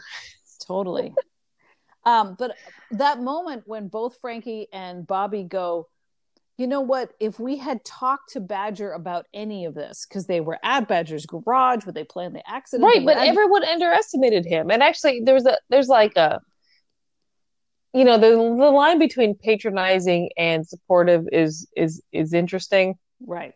And so but like the fact that like badger has a speech impediment and bad, bad at business, business, and whatever but they underestimated him. And he's clutch. He comes in at the right moment. And like the whole book you're criticizing in your head bobby for being so loyal to badger but you're glad that he was because badger is the one who shows up and saves their asses Right, and so there is, and he had like... the, he had the information because he knew that Roger was a bad guy, and if they had just asked him, he would have known that. Right, so there is kind of a self realization, and I didn't know if um, Agatha did this on purpose of like, hey, when you discount somebody like that, you're discounting somebody who might have some stuff to offer. You know, they right. didn't bring here they are gallivanting around um, solving crimes right. and they didn't bring Badger and this is clearly like this is clearly bobby's best friend but he hasn't told him anything. If he just just said what I, my top three things that i know from today badger right. would have been like roger badger french. He's the worst. Right. So anyway so then um they are like okay roger's bad um and then they go into the house and they find moira and she's... no okay no, no, no, no. You skipped the heroic moment. This is the best moment of the book. Don't skip it. So what? Okay, so Badger comes in the skylight, and then of course Roger hears a crash upstairs. So he comes up like, "What the hell just happened? I have these two captives. They're tied up." So he comes up and he sees the skylight is busted, but um, Bobby's boot is like lying in the glass rubble because Badger has gone to like hide under the bed. So he's like, okay. And yeah, and Bobby so, said, pull off my boot, put it in the middle of the glass. Yeah. Right. And he so it's their, um, they're still tied up and everything. Right. So they're tied up. Right. So, you know, so he hides. So Roger goes back downstairs and now they have time to prep and they're all ready to attack him. So when Roger comes back up to do whatever nefarious plan he has to like cause them to have an accident that looks natural, he comes in the room and Badger and Bobby attack him, you know, and tie him up. And it's just it's just a great moment because they're like he's coming back in the room. Frankie's there on the chair pretending to be tied up, but she's not really. They attack him. It's like such a great moment. It's like the climax of the book where they're just like, ha ha ha, we got you. but then what's disappointing is they start asking him questions and they're like, Who is Evans? And he's like And then he's like, Oh, you don't know that? Oh, that's that's the whole reason we killed you, tried to kill you, is you don't even know who Evans is. Oh. And he's like, Well, if you don't know who Evans is, I'm not gonna tell you. And so it was kind of disappointing. So they go through the house, they find Moira, and she's like lying on a bed. They asleep. tie him up. Yeah, they tie him up. And and this is where I had a question about our heroines because like they've done so heroines means feminine, so our heroes. this is where I had a question about our heroes Yes. because they've done so well up to this point. So they leave Roger tied up in the attic, fine, and they're like, "We're gonna go make sure there's no other bad guys in this house." And they look through the house, and they find Moira in a bedroom, drugged up Right. you know, and there's like a syringe by her bedside, like she'd been drugged. But in what their understanding, I couldn't find a reason that Roger would have kidnapped Moira and drugged her Right. in this house. Like, what the hell did she have to do with any of this? It didn't make sense. And they should have realized that, like, she was the a bad role guy. she was playing didn't add up. If Roger's the bad guy, then Nicholson's not the bad guy, so Moira can't be the victim. Right.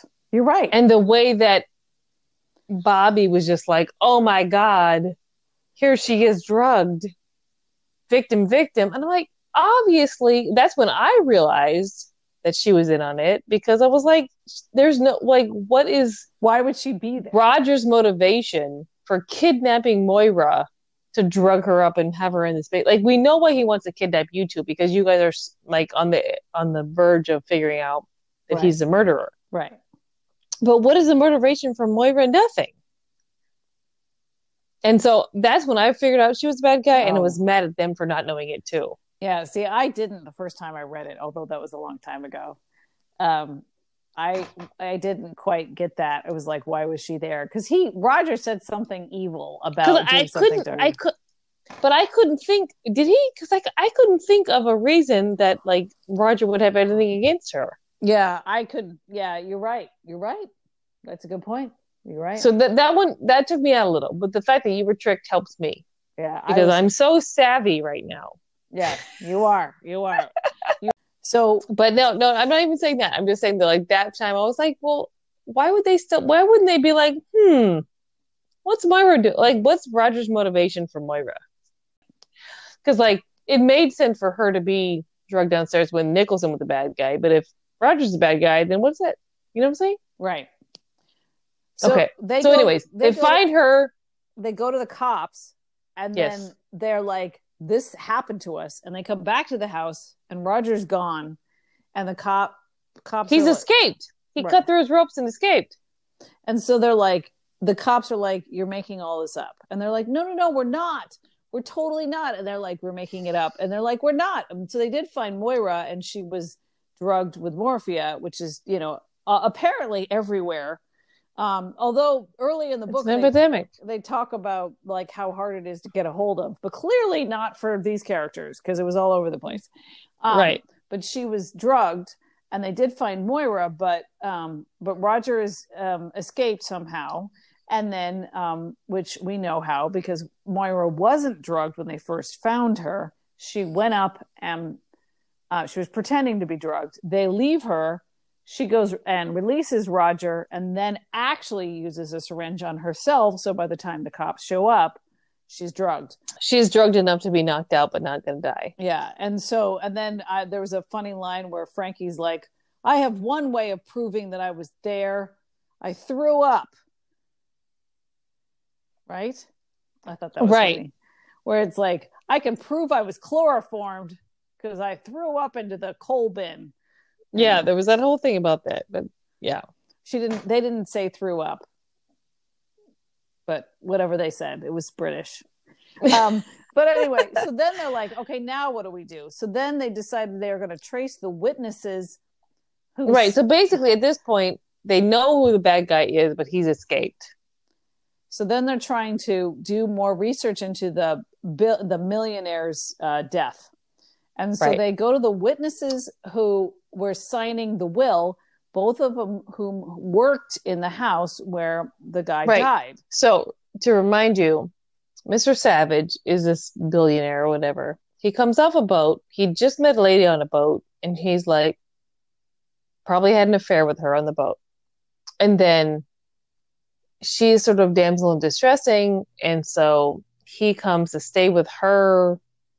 And but then there's this whole storyline that he's scared that he has cancer, and then they call in two witnesses of the house staff to come and sign to observe him sign his will and then the next morning he's dead And oh, and by the way, since Bobby and Frankie has figured all this out, they're assuming that um, the woman, for some reason, is Mrs. Cayman. Um, which, you know, anybody who's heard the description of Mrs. Cayman is like, yeah, millionaire would not have fallen in love with the Mrs. Cayman. But, right so mrs Cayman was the fake sister of the dead guy right in the beginning of the story and so they're like it must be mrs Cayman because she's part of the gang but anyway uh, it was actually moira but so um so they go to find the cook of the gardener and the cook is an idiot um, she's so dumb and um and then the gardener is dead i think the gardener's dead but they realize from the from the cook who's an idiot that she'd never it doesn't quite make sense because she'd never met him before the time that she witnessed the will because she's the cook, right? Again, us, our conversation on class, you don't meet the people in the house when you're the cook. You just you're you're back of the house, right, as Right. it were. You meet So the butler she had the parlor she had met him before, but she signed the will, and and the gardener then- why would the gardener meet a guest in the house and the gardener definitely hadn't met this like fancy guest, and they realized that it's a little bit fishy because there was also a housemaid. Right. and the housemaid would have interacted regularly with this guest. Because but, yeah. and she was in the house when it was time to sign the will but they didn't but ask she- her. they didn't use her as a witness and which means that it was a fake person signing the will. Right. And so they were like why didn't they ask the housemaid? And that's when um i can't remember if it was um bobby or frankly said it was definitely frankie said. Um because why didn't they ask the housemaid? And then they go guess what? The housemaid's name was evans. And she said it without even reflection. She said wait why didn't they ask evans and it was like did you just hear yourself right now? Right. The whole time that's been the whole quote from this dead guy to be like why didn't they ask evans? So then um so they're like oh the because they reason- realize and that's and that's again where frankie's privilege comes into play because she's like in a house right. you tip the housemaid because because you see her she's bringing you stuff you have interaction with her you know her but you don't interact with the cook you don't interact with the gardener so they could both sign as witnesses a will of someone they'd never met before and be like sure that's the guy. Right. but the housemaid would be like that's not the guy. I've been serving him all these days and he's been tipping me. We've been joking around. So it was, it was her insider information as a privileged person to be like wait so, that's the reason they didn't ask Evans is because Evans would know that that was a fraud. And so then they're like, so now that we know that somebody's really good at an impersonation, it was Roger pretending to be the millionaire who signed the will with both the solicitor Who and, the solicitor had never met him before, so it was fine. and then the cook and the gardener. So they didn't ask the um the housemaid. So then they're like, oh, we should probably find the housemaid. And they went to get the address of the housemaid. And then Who had been married by now, so her last name changed because patriarchy. And it turns out that the housemaid was now the housekeeper at Bobby's house. At the vicarage. and she'd married a dude who was the and now she was in charge of running so she'd moved up She literally made the sandwich, she made the sandwich which I didn't realize. Like you said, a Portia, like that's why the sandwich was important because Evans made the sandwich. Evans made the sandwich So that's why they were so paranoid about them finding out because like she was literally in service at the vicarage. So like this guy saw her every day. now she made the sandwich. but then here's the thing that's the patriarchy is that bobby never knew what her maiden name was and Because why would you? and why would you ask your housekeeper what her maiden name was? Because maybe you don't talk to the housekeeper because she's your servant, and that's. Or you know, like you might talk about a lot of things, but not what are your former names. Like I don't even like judging him for that. Like you might, he might have had a lot of great conversations with her, but not like what was your maiden name? right. And I guess I wonder, you know, because I could. How long ago did this all happen that John Savage died? Was it three years? Was it five years? Was it I think it was recent.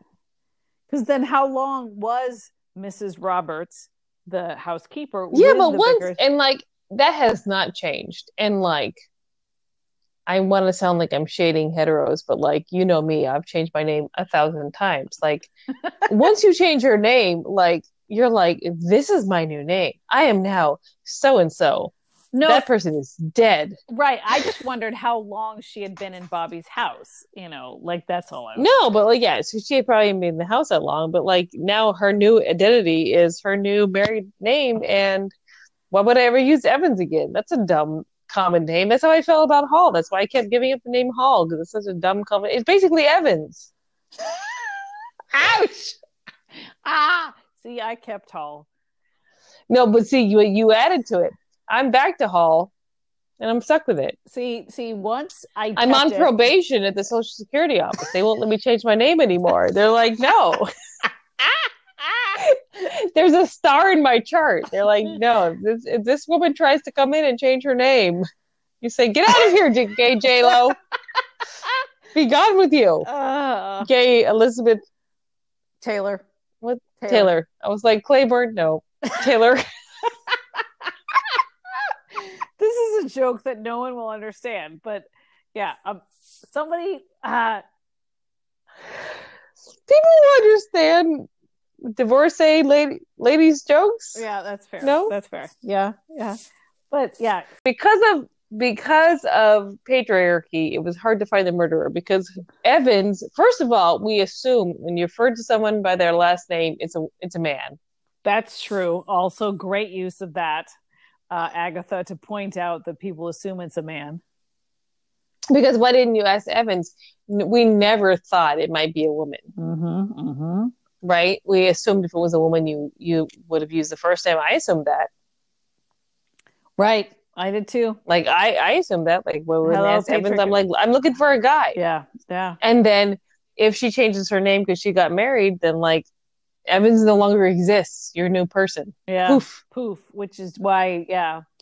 Yeah. Which is why I like to poof so much. I'm like, I'm no longer exist. poof. oh, God. oh, I'm getting gay married again. Poof. New name. Poof. New me. New me. new me, new name. Yeah. Oh, goodness. I suppose, Okay. yeah. Since I didn't So you're always good at bringing it around to themes because we've solved the mystery now. Well, we have to finish the very end of it. So they go Okay. back to Wales, to go back to Marchbolt, because um, they're like, wait a minute, now we know it's the housekeeper. We should go back. And they're actually kind of anxious for some reason. And they get to Bobby's house, and Moira's in front of Bobby's house, and she's like, Roger is chasing me. Let's go have tea. Oh, I forgot about this. This is why I tried to write off this ending. I tried to be like, the book's over. We know what happened because I don't want to. Ugh. So they go to have tea in the tea. And she's like, so the weird thing is that Moira is outside with them and being like, we have to go somewhere right now. Can we go to a diner? right. I mean, you're like, I need to urgently go consume a beverage with you. Right. And then she's like totally damseling distress. And there's like, they're in the diner and she's like, oh, is that him out there and they look and then they turn back and she's like, drink your tea. shaking her rings over their cups. Right? She's like, she's like, is that a bad guy? And then she's like shaking, you know, right. poison over their cups very Because, obviously. And then Because she's Frankie's a- like, because- ha ha ha. because she's a bad guy, she just carries poison around with her.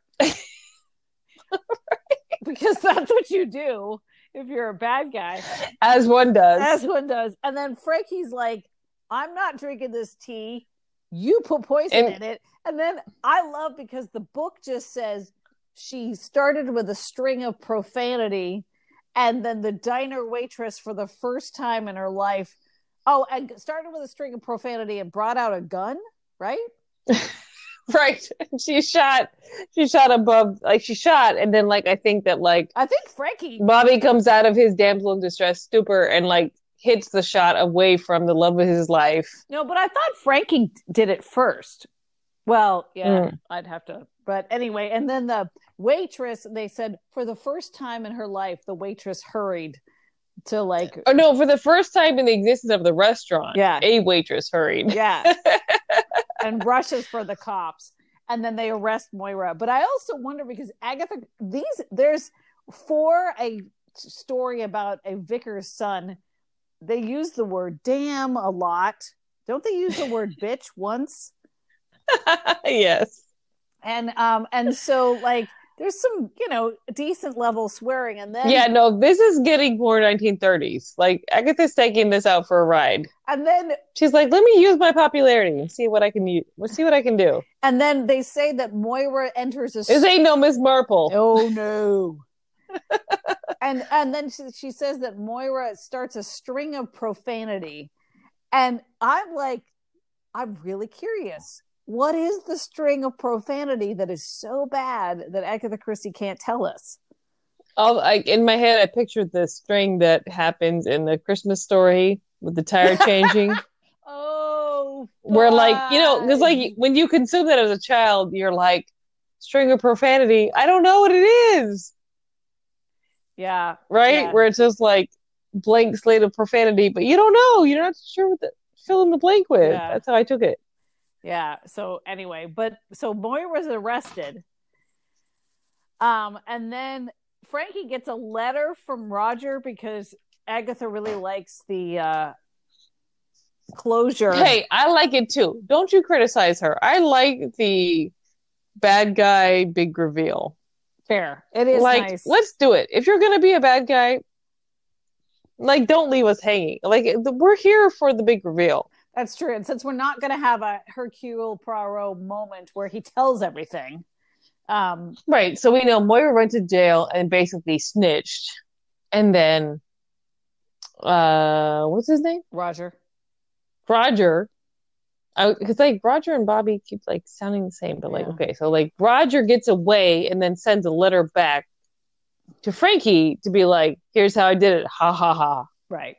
Yeah, if we put Roger, Bobby, and Frankie, we have definitely started a boy band, just to let you It's like basically the same name. we have definitely started a boy band from the 90s you know right? so anyway So yeah, so so Roger sends his letter where he's like, "Here's the evil plan and how I did it," he was like yeah which I appreciated. I needed that. and he said yeah i I needed the closure. Carstairs. by the way I, me- I murdered my brother because at that point we still thought that Okay, so the whole plot from when when Roger sends his big reveal later is okay. So Savage is a big millionaire dude traveling the world. He and Carstairs, not a name, become homies. And then when Savage is on his way to England, he meets sexy lady on boat moira who is Moira because Moira traveled transcontinentally often because she was in the drug trade.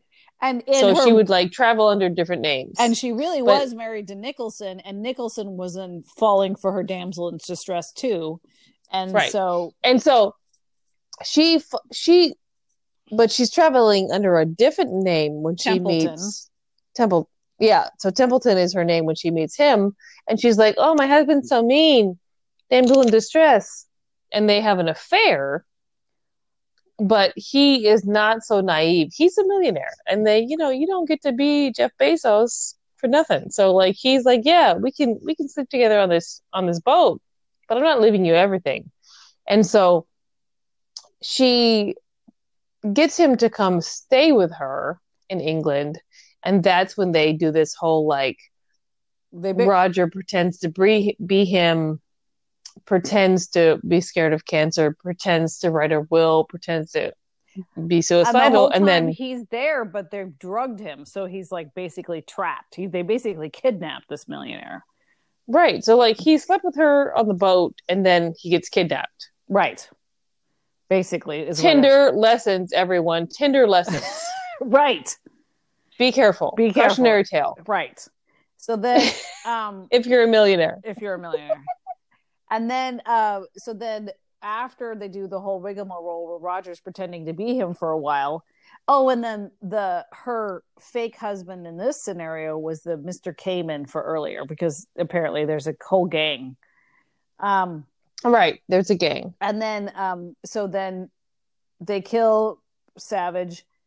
The fake will gives them 700 and then he leaves all of his yeah his fake will lives leaves all of his money to her. Right. And we'd have to find out what 700,000 pounds so seven is a is a bunch. It's a whole bunch. So now that but then what happened was with the Cayman no Carstairs. Carstairs which is not a name heard about this and was like that does not sound like anything about this guy that I've been like you know going around the world. We've been doing our thing. We've been gallivanting. And like he's never been scared of cancer. I would never think he would leave his fortune to some random some rando he met on a boat. So carstairs comes over and is like hmm let me see what's going on. So he happens to go with his friends to the Bassington-ffrench house. He sees this photo on the piano, which we have questions about. right Why is Moira's picture on your piano? right but that leads him down a, a trail of questions where he's like, huh, what's going on with her? Maybe I should see what's going on over there because his friend had sent him a picture of of his of of of the girl. right and So Savage was like, "Hey, I'm fucking this girl in the boat. She's cute. Here's a picture." that's also weird But he wasn't like, I'm leaving everything to her. She's everything to me. We're soulmates. He was like, look at this girl. right and then like the next thing he knows So that's when he sees the piano, the picture on the piano, which we don't quite believe in, and is like, hmm, what's going on here? And that's when Moira and Roger decide to kill him. Right. So um that's and and so Carstairs gets killed and then Roger's doing the side gig of trying to get the title and house from his um brother. Right. So he's he's trying to kill his nephew.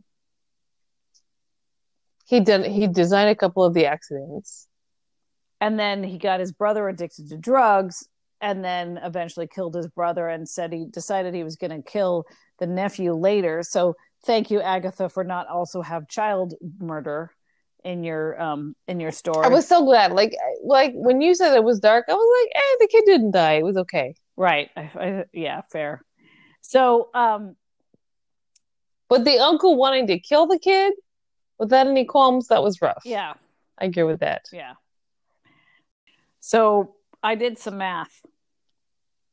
Oh. Um, so um, seven hundred thousand pounds in nineteen thirty four is now worth fifty million pounds. Um, fifty million four hundred and twenty eight thousand pounds. Fifty eight million four hundred and twenty eight thousand pounds is sixty nine million dollars. That's a lot of money. So yeah, why wasn't anybody else suspicious?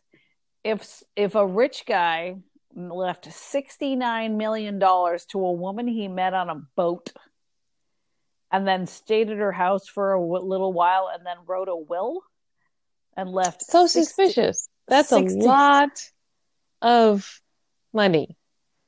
Yeah, So that's in case we're wondering, like the motive here. The other thing is, is that so the rest of the time, like, why did Moira and Roger go back to their lives with Dr. Nicholson and the Bassington-ffrenches? Roger and Moira could have left. Could That's have, actually like... a really good point. I didn't think of that because they've got all of that money now. So why not just like be on the Riviera or the richer right. version of the Riviera? Right. Like they could like run away. They do not have to pretend because I, when Roger's letter point? at the end, he says they, they got it. They got the money. They they won. And Roger says, like after Savage died, um, it's they told the Templetons left the house and then um, were distraught, so they went back to Canada. But actually, what happened is Moira went back to Dr. Nicholson, and so like, but why? If she got sixty nine million dollars, that's enough. I'm gone. You know, like you could go and do your. At crime- that point, if I'm path who's, you know, in this for money, I'm gone. Right. I'm gonna go do whatever it is I was gonna do with that money. Right. So that's a really good point. What's their motivation for still being involved in? I mean, Roger still is trying to get the title in the house, so he has a reason to stick but around. like, okay, but if you've got sixty nine million do units, do you need the title? Do you need the title? Like, you could buy a title, you could invent a title, you could. Yeah, of course. I guess it's new money stuff. Like, I guess if you want old money, you still need to kill your nephew. Oh. Oh. So yeah. So anyway. But it's like no, but I agree, I totally agree with you. Like why are you still there trying to That's a good point. Because then like well why when Car- Carstairs goes investigating, he wouldn't have found them. Right. If if I use my money to cover my tracks and I go off to be a billionaire, it's done. Yeah. So that's a good point. But anyway, so uh, so okay, so in summary about this book, well, it's very, a great book. And the very end, very end though, Frankie tells Bobby about the um, okay tells him about the letter. Okay, so this so the penultimate chapter is the confession letter from Roger, and then the last chapter is uh the again the narrator's voice, and it's adorable. And scene, you go, Portia. so they're kind of talking about what happened because they were both distracted by these attractive people in their different ways. Attracted terrible people. And Frankie's like, yeah, he was charming, but you know, when you came and rescued me, it was like, oh my gosh. And he was like, yeah, Moira was doing this whole dance ball and distress thing. But when we were kidnapped and you were like, we're going to get out of this, I was like, when you were plucky. He plucky. called her plucky. Right, which is the you know 1934 way of saying, you know, a woman who could take care of herself. Um and so he's like that was amazing. And then they switched to apparently Miss Marple shows you know, it wasn't Miss Marple, but you know, it was like but not not Miss Marple. Old biddies from the ha- from the town walk in on them, and they the narrator has just said that they were talking about how great each other were. And then the old biddies from the town walk up and then they say, Oh my God, that's Lady Frances and Bobby, the vicar's son. And they were kissing. And then was in yep. around the village within, you know, uh, you know, whatever. And then the, to me, the happiest, um, what, how do you say it? Like the happy, the happy ever after, or like super fun happy times right is that uh frankie gets her father to buy out the garage oh of, badger of badger because badger's not a bad guy he's just not a businessman so like frankie gets her father to buy the garage so that badger can just manage it because he's not a bad guy he just shouldn't own try it. to like be a businessman and right. it's like me too. Me too, man. Right. It's fine. Right. So like she gets her father to buy out the garage at night. Now Badger's just gonna manage it. And it's like to me that was the happiest super happy fun times. Right because badger actually them. gets to have like not keep trying it over and over again And to start then- a business. Right exactly. And then bobby got offered a job overseas maybe from also her father? I don't know. That part i didn't catch. And it was like managing a coffee plantation in kenya which again brings up a lot of issues which we don't have time to get into now. Colonialism. Uh, exploitation uh. but she's like but i could come too marry you. And he's like yeah you could. So that's cute. Yeah. Cute. it's cute. Yeah. And then she's like yeah i'll marry you. And that's when they're making out and that's when the biddies come up. The biddies come up when they're like yes i'll move to kenya with you. And then the biddies are like oh my god they're kissing. Yeah. Yeah. and then it's cute because her his father is still like well he won't match amount to much but i guess he's gonna marry her and he's gonna move to kenya and do all these things but he's still a failure in my eyes. You know actually because they talk about how he and his father are actually fond of each other. They just drive each other crazy. Um, there is a line in there that said i don't understand how you could trust or listen to anybody over 50 i think bobby says that at some point and i as someone who's knocking on that door i can it's not it's i'm not there but i'm not not there um right and i'm not sure if she does it exactly on both sides to say like you can't trust anyone over 50 or under 50 in each character's voice but it feels like that she does that she kind of establishes that on both sides of the line you can't see the, other other, person's reality. Yeah, yeah, Yeah. totally. But we can. We totally can because we we're above all that. Right? i mean i think i especially am because i don't have kids Yeah. So I'm able to be like, that kid's right and the mom's right. You're both the worst and the best. and the best. oh, Like parents are the worst because they want the best for you, but they're the best because they want the best for you. right. But they're also the worst because of that, you know? Yep. That's that's the curse of being a parent. And as an aunt, you can just be like, I know, kid, they're the worst. And I know parents, they're the worst. Yeah. so true. It's so true. This one was so good. So, you know, yeah, I really like this one. Um So good. in the Tom I like because it was it was a com- it combined the young detective we're stumbling into this with the true murder mystery. right. Um I and I wasn't expecting it when I started reading this. I was like expecting one of our detectives, and I was like, "Oh my god, this is what's happening!" And it's like it was so good. And I I really liked the conversation about class. I thought it was interesting. Um I think it might have been terrible, but I'm gonna leave it in.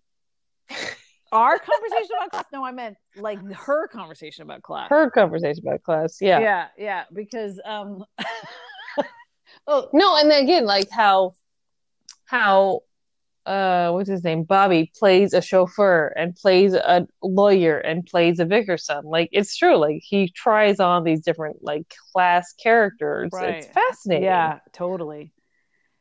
Not to overplay Agatha Christie, but she shows us how a person can play three different classes in society.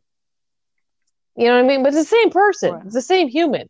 Right. And so, like, when you think that these class distinctions are really finite, Right. To show that, like, actually they're not, because look at this guy who's floating, who's able to play these different roles. And this, like, rich guy who has a title, but doesn't have a title because he's a second son, but he's a sociopath because he's a second son. Like, I think it, again, she, uh, in, in your defense, because when we started this and I was like, I'm having trouble with classism and racism, and you were like, no, she comments on it. I think this is a book that really shows me how she does comment on it because she shows me how, you know, how how how these things in, impact people, and you might be the worst just by being the way that you're born.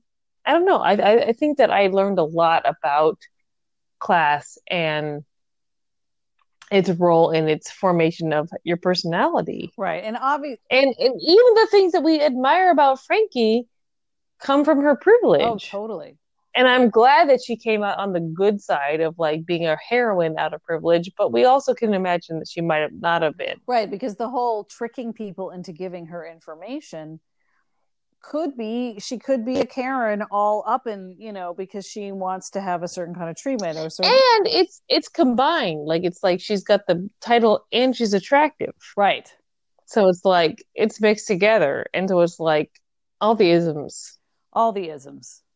Although wasn't because I, I I remember that was she attractive because it didn't she look at one point be described like looking like a monkey grinder when we first meet her He did say that, and I wasn't ready to process it. It was like she was attractive, but also looked like a monkey grinder. And I was like, I don't know where to file that. So thank you for bringing that back up for me so I can be troubled again. but I think it's so think about so She had maybe severe features, we would say. but also think about what was a young woman in the 1930s wearing and dressing because there was this uh gothy part right like the fact that she was Was there? yeah the goth isn't the right term they wouldn't have called that and it wouldn't even have been beatnik it was like pre-beatnik but that kind of like i wear a lot of black eyeliner and a beret Okay. and In the 30s. yeah Okay. and so because you know she was a well educated hip woman um and so and you know that first scene where we get to know her and she's like oh it was so boring like you know like just imagine a lot of eyeliner okay. okay Okay. Okay. and so like i think that is also part of it that there's was a look that if she were not making her because i i got the sense that she had dark hair that she was kind of playing up dark features and dark um um but she was more substantial whereas moira was wispy. They kept on talking about how she was wispy right? She had wide set Right. eyes and was like ah you know like um damsel in distress stuff. I kept imagining long flowing hair that was like you know and the wide set eyes. And so um anyway uh All right. So like so like uh the other girl has like the severe haircut and then Moira's like soft hair, wide set up. right Oh, and then and then probably frankie had um had substantial brows right because in the 30s there Right. might have been you know but then moira probably had no brows at all you know like there's you know that kind of look and so uh, yeah, yeah, okay, you're making and sense. And so yeah. that might have been why and especially because agatha christie at this point is closer to our age and she's talking about people in their 20s and so she's like well she kind of looks like a monkey grinder but she's pretty you know but there is a little bit because lord knows i look at people in their 20s and go huh well that's a look you know like right, right, right, so right, right. um so i you know there was not that anyway so that's where i kind of go with the whole um the way she described how frankie looked was that frankie Right. probably was attractive but she was playing up dark hair dark brows dark eyeliner and um and Right. so she And it's a cute and it's a cute love story because she the answer that the audience is led to that the readers are led to want is that they're going to end up together. And so like her marrying below her station right and them going to live abroad. Like it's it's very on brand for the rest of the heroines and heroes that we've had in this where it's like we're going to go live abroad and be different. Right because they're not going to live in british society. And Yeah. we're not going to be like we can be totally mixed between upper class and middle class. Because we're colonialists and so we're going to be upper class in, in kenya or wherever they're going to no matter where we go we're still going to dominate over someone. Oh. Yeah Oh, sad. yeah oh. um but yeah and then and Oh. uh yeah so the fact that they have a conversation about, hey, you were attracted to the bad guy and you were attracted to the bad guy. And they do, like, yeah, they kind of have this thing where, like, calling out, like, well, you were attracted to Roger, who was the bad guy. And he was like, yeah, I was. No, she was like, yeah, I was. And you were attracted to Moira because she was a damsel, except she was like the mastermind of everything. So yeah, they have they have a reckoning about the fact that they that that that they do that. So it's cute. So uh, you know, it's it's it's not my favorite. Like you know, uh, Man in the Brown Suit is still my favorite, but I really enjoy this one a lot. This is so good. This is so good. I like the characters. I like I like them separately. Like I think before I've liked the woman in our in like Man in the Brown Suit. I like the woman, but in this one I like both uh, Bobby and Frankie. And I like them separately. And there's no sexy choking. And so I really am rooting to for them to get together by the end, but like I'm rooting for them both as individuals. Right. And so like I I really like this one and I can see her sophistication as a person as she's progressed through life, like in the way she developed each of their characters to come together. And I'm just like, oh my God, it's meant to be, but not in a dumb young way. It's like meant to be because because of course the man they're dysfunctional in a in a compatible way, which is what we're all looking for. Yeah, because of course in the man in the brown suit, I, I I reference the sexy sexy choking, that whole like I love you, I've never met you before, sexy choking, which we had problem with that love story because it didn't make a lot of sense. But this one, this love story made sense. They literally grew up together and they had to overcome their class barriers, but and solve a murder, and it's brilliant. Right. So that this love story makes so much more sense. Um, I, I I think this might be again Mr. Quin notwithstanding because Mr. Quin forever fave. Okay. But after Mr. Quin, this might be one of my favorites because it's just it's smart and it's got the right like mild insertion of humor at the right oh, moment. humor in this is great. I think the what the what brings it down a peg for me is just because of Sylvia, Henry, and Tommy. Because okay, Sylvia and Tommy are going to be okay and you're right it, they're going to be okay. I just that that was the only part that brings it they're still super rich and super yeah.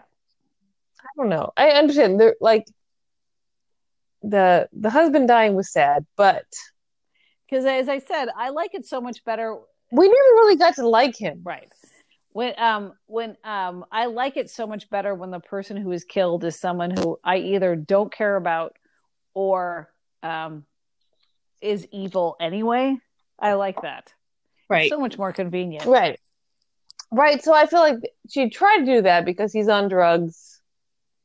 And... Right. But like, no, we still love people who are on drugs. So it's like I get what you're saying. Right. But the woman and her kid are cool. They're gonna be okay. Yeah. Yeah, you're right. They're they're evil you know, brother in law slash uncle are not didn't win. And he's like, he what? He's got a title. He's fine. I mean, he might need some therapy. I mean, who doesn't? Who doesn't? Fair, fair, fair. okay, this was a delightful read, and I loved it. And what's next? Ooh, what's next? Actually, Murder on the Orient Express. Oh yeah, I, I, skipped that because I've read it. Okay, so next is Murder on the Orient Which Express, is of course like her most well-known one, and I mean that's been made into so many movies, so many movies. Like, but wait, guys, our podcast is going to have something original to say about it. We don't know what that is yet, but we're going to drink a lot of wine and say something really smart about it, and you're going to be like, "Shut up." Yes, we are. Yes, we are. so that is next time on Praropod. Praropod.